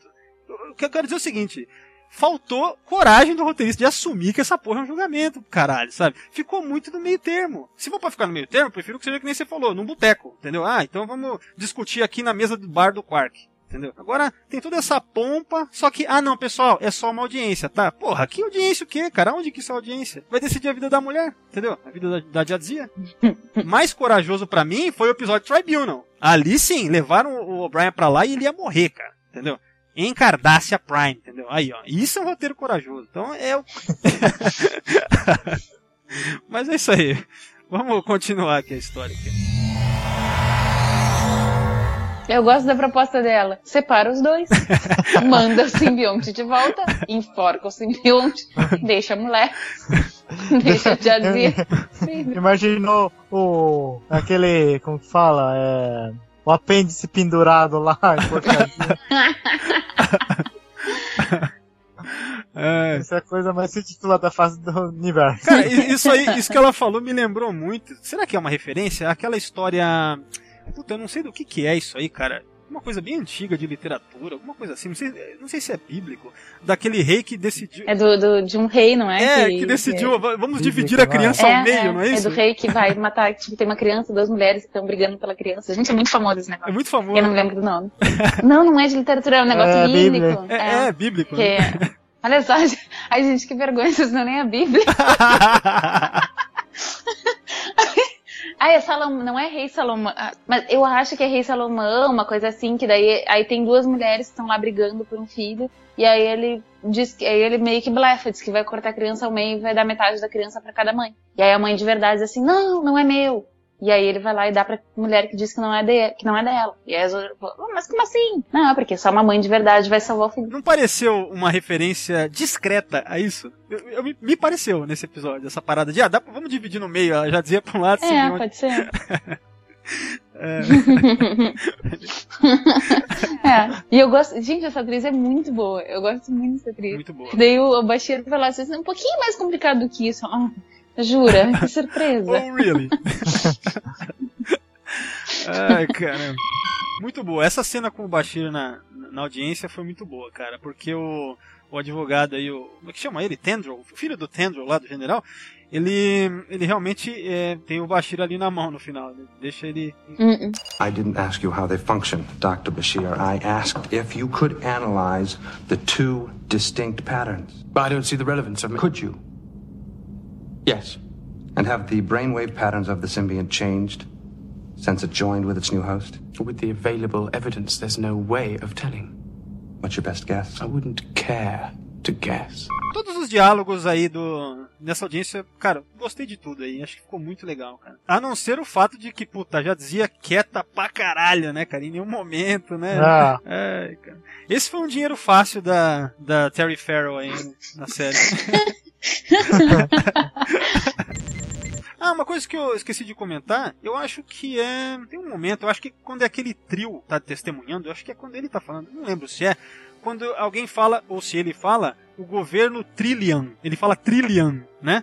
É, isso aí eu acho que é, nunca tinha sido usado e nunca mais foi usado. Trillian, né? E, e eu tava vendo que é o tipo de inconsistência que já aconteceu outras vezes na franquia, né? Por exemplo, na série clássica, teve antigamente, né, nos primeiros episódios, chamavam os vulcanos de vulcanianos, né? E depois vulcanos. Aí na Deep Space Nine mesmo tem episódios que eles chamam os bajorianos de os Bajora, né? E uma coisa, vocês, é, vocês se ligaram que quando ele fala assim, o, o, o, o advogado, ele tá falando assim, ah, o filho, né, do, do, do general esse. Ah, uma, uma pesquisa muito é, remarkable for a young man. Uma, uma pesquisa muito impressionante para um, para um homem tão jovem. Né? E aí o Bashir, ele faz um olhar assim, meio... Um olhar meio... Ele olha meio para baixo, assim, uma coisa meio... Um olhar estranho, assim. Nesse momento a gente já sabia... Ele aí não, não tinha nada dessa, Ah. dessa coisa dele ser aumentado, né? Não, não, não tinha. Eu, eu sei que Será que já existia essa ideia de dele ser... Não, não, não. É, não existia. Isso aí foi uma coisa que foi é, cronologia retroativa, né? Quando colocaram, ninguém imaginava que isso ia. Nenhum roteiro, ninguém teve essa ideia antes, né? Mas eu entendi. Cara, ficou muito bom, ficou muito perfeito. É, ficou mesmo. Parece, né? Que é como se. Você pode hoje conectar, dizer, ah, tá, ali naquele momento ele se lembrou, puta, ele nem sabe, mas eu sou um enhanced, né? Um augmented, né? Ou ainda aquela coisa, ou ainda aquela coisa meio paranoica, será que ele sabe? É, então. então é. Mas na verdade eu acho que na interpretação do, do Bashir, é, do, aliás, do ator, ele quis expressar que ele não estava se importando com o que o cara tá falando. Acho que algum des, descaso, assim, mais ou menos. Falta de simpatia com o cara. Acho que é para demonstrar que ele não quer nem Uhum. olhar nos olhos. Acho que, Uhum. eu acho que na atuação é isso que quer dizer. Mas eu entendo que também dá para interpretar dessa forma, retroativamente, né? De que ele pode. É. Legal. Mas ele também tem uma coisa compla- complacente, assim, ah, então pode me explicar uma coisa assim, eu estarei fe- feliz em explicar qualquer coisa que você quiser. Então ele também tem uma coisa meio complacente, assim, um ar meio complacente. É, É. engraçada essa atuação dele, é bom. Tem uma parte. É, não, esse, esse diálogo é muito bom, né? Porque tem uma parte que ele fala assim: ah, você acha que. é, como que funciona as ondas, as ondas cerebrais? Elas estão separadas, né? Ele, enfim, ele vai perguntando pro Bashir, né? E o Bashir sempre. Ele quer ser solícito só se for pra ajudar, né? Na verdade, ele. ajudar a Jadzia. tá né? certo, né?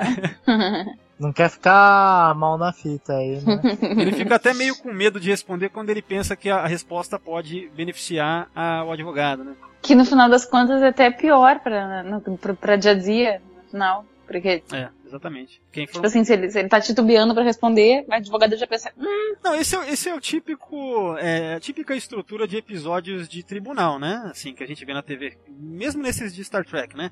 Que você tem no começo, é como se fosse, né? No começo vai ganhando o debate, e depois tem um momento que, puta, meu, fudeu, né?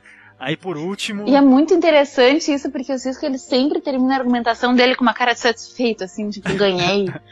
e aí depois vem o advogado, o filho, e aí ele vai. Ai, e aí todo mundo sai com uma cara de arrasado. É, então. É divertido. Eu lembro que no, no Court, no Court Martial, não, lá no Measure of a Man, o momento de derrota, assim, vamos dizer, é quando o Hiker ele tira o braço do Data e fala, isso aqui é uma torradeira, sei lá, sabe?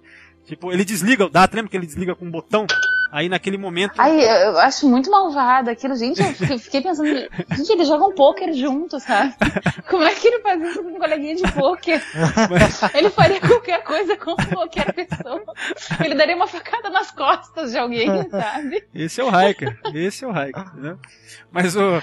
Mas o que eu acho interessante, o que eu acho interessante aqui é ver que eles, eles não mentem. Ah, isso, isso eu acho é outra coisa que eu gosto muito, muito, muito de ver aqui. Eles não mentem. Sim, isso, isso é uma coisa que é do caralho em Star Trek. É do caralho. Os federados, eles agem de uma maneira, assim, sempre exemplar. Tanto é que tem uma hora que É. o advogado ele fala, ah, vocês da federação são costumeiramente conhecidos por ter honra, né, não sei o quê, é, serem honrados, sei lá o que, né? Uhum. Então é, é bacana, porque mesmo sabendo, mesmo o Bashir sabendo que pode prejudicar a Jadzia, o que ele vai dizer, se é a verdade, ele vai falar com pesar, né, com dó e tal, mas vai falar, né? Sim. cara? É do caralho É. isso aí. É bacana. É. E, e essa é outra coisa que eu gosto muito nos episódios de tribunal de, de- e que pra mim bate qualquer outro episódio de tribunal de qualquer outra série. É ver, é ver as pessoas sendo honestas. Olha, vê se não era pra ser assim. Só que não, né? É, cara, é, é muito. é- eu acho isso muito legal, em Star Trek, assim, principalmente, porque é onde você vê isso, é, sabe, integralmente, assim, quando tem essa, esses episódios de tribunal, né, cara? A verdade, ela, ela vai ser dita, assim, né, cara? Mesmo se for prejudicar o colega, né? Uhum. Mas, assim, e- com pesar, né? Os caras evitam, tal. É legal ver É. o Bashir ele fica derrotado, né, cara? Fica. E, e, cara, e tu, e tu vê que não precisa ser vulcano, sabe? Pra- porque assim, ok, vulcano não mente, ah, tá, legal. Mas não, cara, não precisa ser vulcano, ele pode ser humano, ele pode ser o que ele quiser. Ele pode, pode, pode ser um dar qualquer, qual- qual- ele vai dizer a verdade, sabe? Eu acho muito, muito legal. Não, mas é por isso que o lance do Hiker lá no Measure of a Man é muito bom. Porque ele, tinham dito pra ele assim, você vai ter que se esforçar se você vai ser o advogado de, de acusação. Até aquela, aquela mulher, aquela que acaba sendo a juíza ali, né? Uhum. E ele realmente se esforça. Ele, independente, de- ele não quer que aquilo aconteça, mas ele se esforça no papel dele ali, que é a acusação do Data. E é por isso É. que é foda. E assim que ele vence o argumento daquela sessão, vamos dizer, ele fica derrotado, assim como o Bashir. Ele fica assim derrotado por dentro, mas ele venceu na, no- assim, na função dele ali, que era acusar, né? Uhum. Então é do caralho. É, É, é verdade. E talvez até eh, isso tenha dado mais credibilidade. Quer dizer, talvez não, certamente isso, essa pequena vitória, enfim, essa pequena eh, vitória nessa, nessa batalha dele tenha dado mais credibilidade, né? Pra, pra mostrar que de fato ele estava se esforçando. Então que não ia ter que levar o data pra, pra nenhum lugar. né? Isso torna a vitória ao final de, de, de realmente deixar uma dúvida, ou pelo menos. É, deixar aquela dúvida. E aí, o Data é ou não ser senciente? torna mais legítimo não terem levado o Data como se fosse uma propriedade. Porque todo mundo se Uhum. esforçou ali, até pra acusar, até quem é Uhum. amigo do Data se esforçou pra acusar ele quando foi Uhum. solicitado a ele, né? Então torna tudo ao final crível, né? Assim, Não é forçado, né? Sim. Sabe, é do caralho. É. é.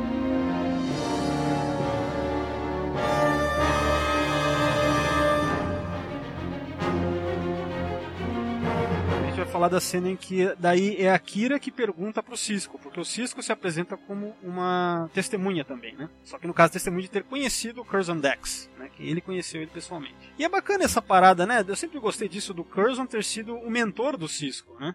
É muito, muito legal isso, assim. Tem muitos diálogos dele com a Dex na série inteira, assim, que isso é bem reforçado, né? É bacana, cara. E aliás, eu, eu também achei legal o, o Cisco ter se mostrado magoado, né? Com a falta de, de cooperação, a falta de conversa da Dex antes. né? Sim, sim. Ele, chegou uma hora que ele diz assim, poxa, eu achei que tu tivesse trazido essa amizade contigo e tal. Ah, sim. É verdade. Isso aí já, já, já passou, faz, faz um tempo, é verdade. Que... É, lá no começo. É muito legal. Eu, eu sempre achei curioso, assim. Você vê, a, a Dex, ela, né, uma mulher jovem e tal, e o Cisco chegando pra ela, e aí, meu velho, né? É sempre do caralho isso, né?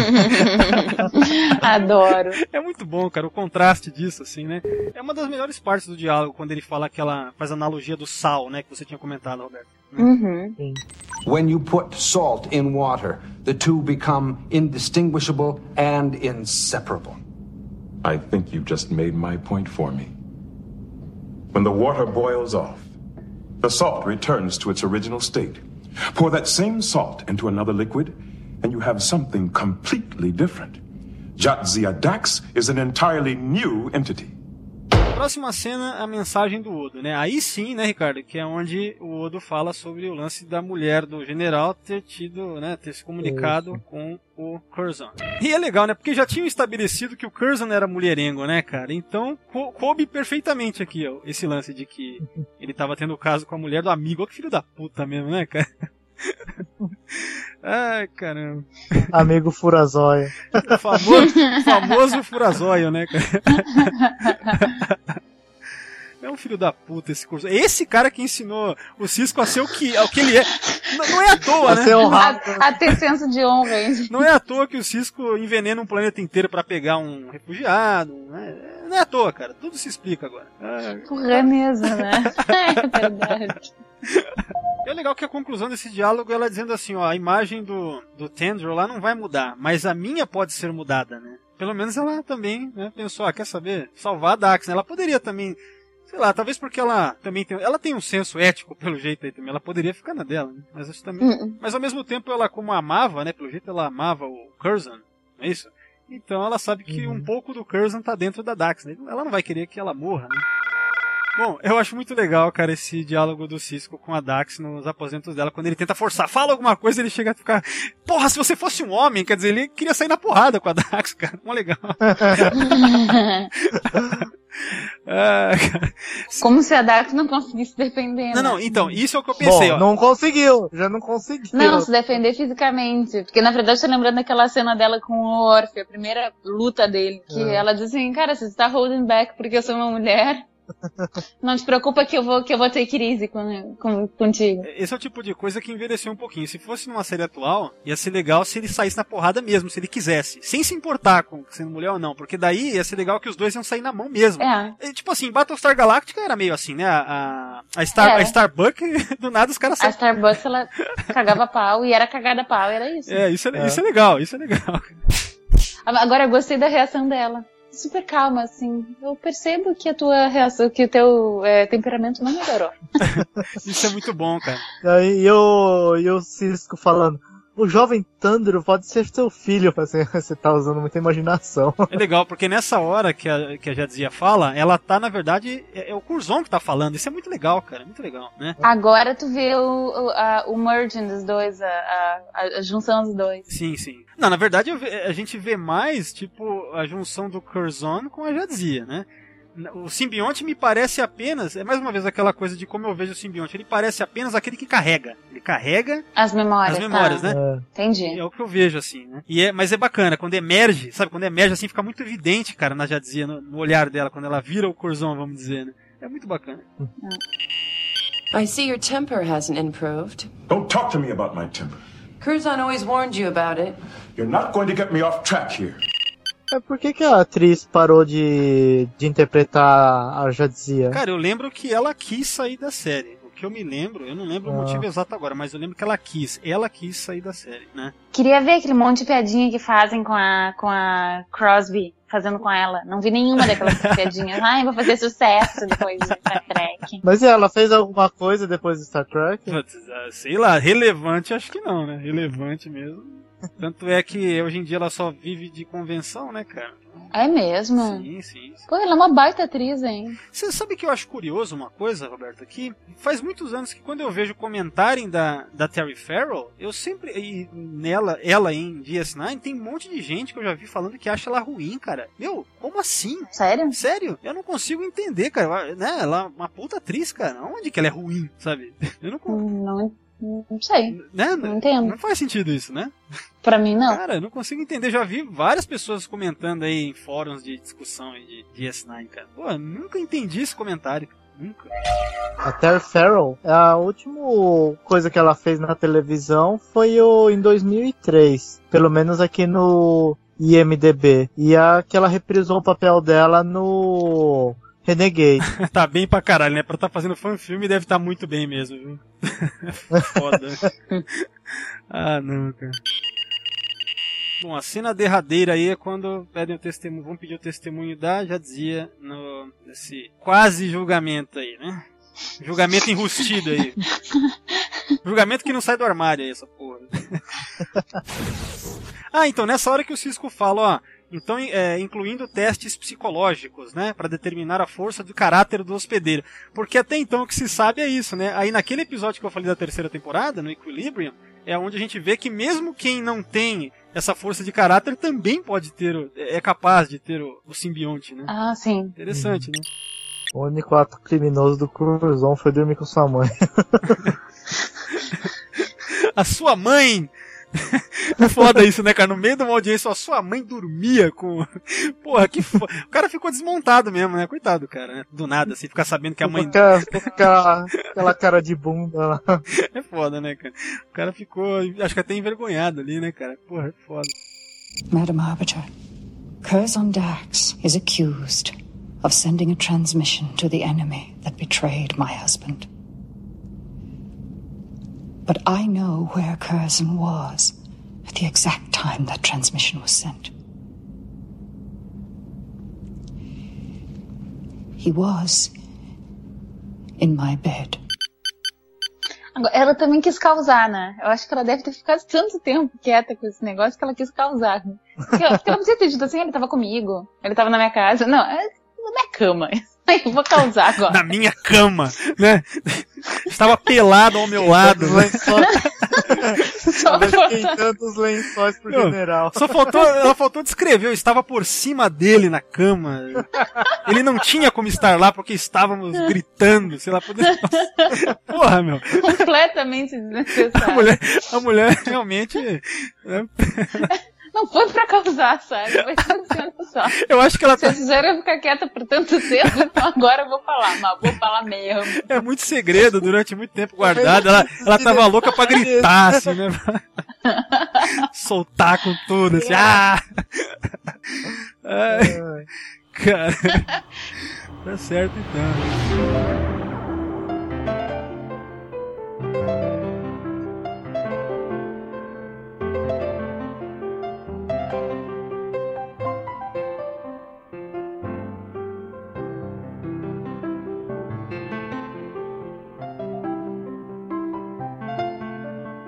Eu fico imaginando na cabeça da juíza, abafa o caso.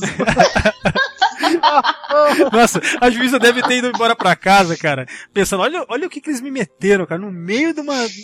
Puta que pariu. Uma briga de família. Não, briga de família ainda envolvendo eh, traição. Não, eu falei assim, eu, vi, eu virei de juiz e eu fui pra casos de família. pra vara de. É. Ô, dona Márcia, né? Negócio mais Faltou, barraco. faltou a mulher falar, dona Márcia, é, foi ela. é-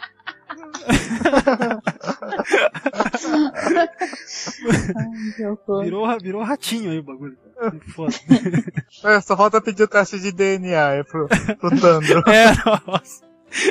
Eu acho que ele saiu dali e foi direto lá pro Dr. Bashir. Ó, por favor, faça em mim aqui, por gentileza. Não deve ser fácil pro, pro advogado aí, né? Voltou chocado pra casa. Muita coisa pra pensar.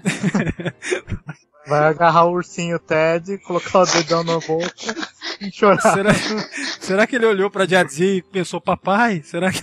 Sei lá, né? É por isso que tem tantos sinais. Tantas manchas. Vai começar a chamar, vai, vai começar a chamar a Jadzia de meu velho também, será ou não?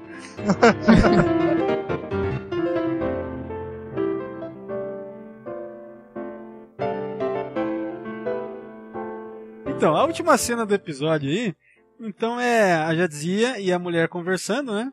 E aí é onde a gente fica sabendo que na verdade é aquilo que o Ricardo tinha comentado, né? Que o general Tandro traiu, na verdade, o, no meio dessa guerra civil, ele foi pro lado dos rebeldes, só que aí os rebeldes mataram ele, né? Então ele é um traidor, um general que foi traidor, na verdade, e é tido É, como aqui herói. eles falam que o- os rebeldes o mataram pelo favor, aí ela tá sendo irônica, então. Ah, sim, é, só pode ser, né? Ah, tá, Tá então sendo tá. irônica. né?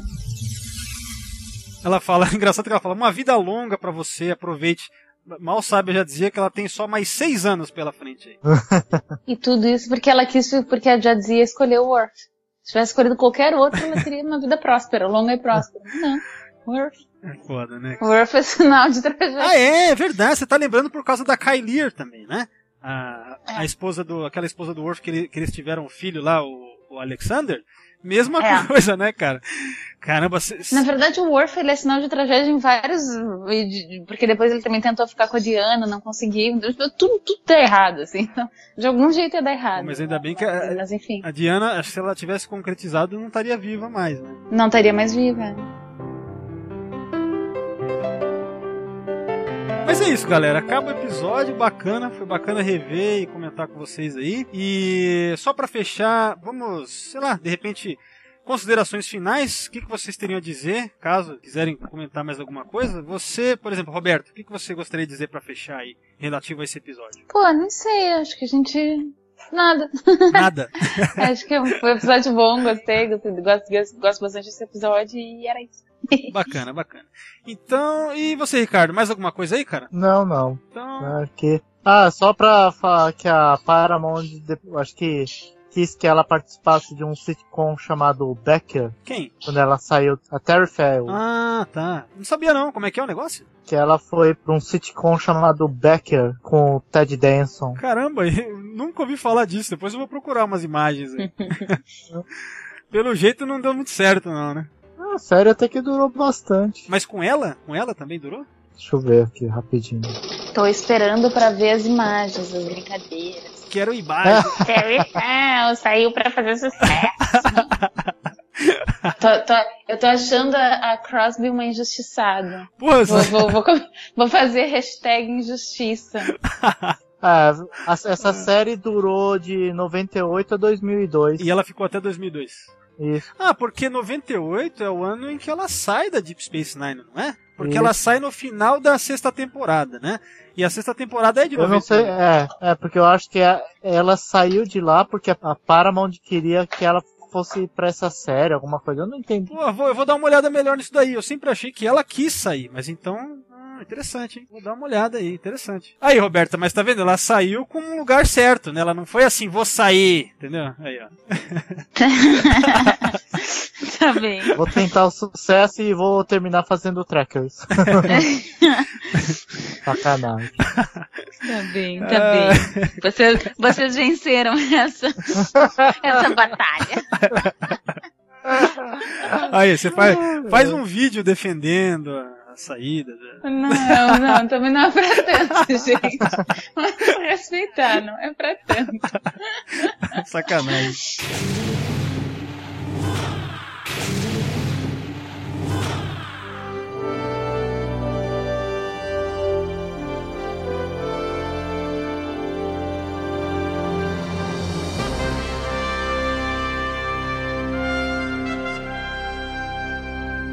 Galera, estamos fechando o podcast aí. É, sendo assim, vou revelar qual é o próximo episódio a ser coberto aqui no Sessão 31. O próximo Sessão 31 será sobre Transfigurations, da nova geração. Galera, valeu. Muito obrigado aí a presença de vocês. Roberta, muito obrigado pela sua participação e até a próxima. Obrigada pelo convite e live long and prosper. Ricardo, mais uma vez, valeu e estamos aí, cara. Falou. Ah, obrigado e Jolan True. E eu agradeço a todos que estão ouvindo aí e kapá!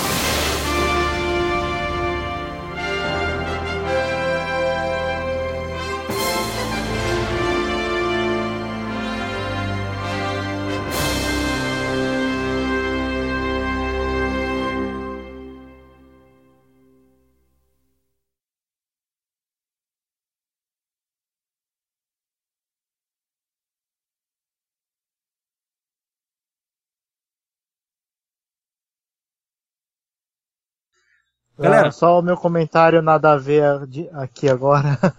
Fala aí. Toda vez que eu lembro de trio, eu lembro daquela comida pra, pra passarinho. Ah! Caramba, eu nem, eu nem, nem sei do que. Escreve do mesmo jeito. Es- Escreve do mesmo Igual- jeito. igualzinho, cara. É mesmo? Do mesmo jeito.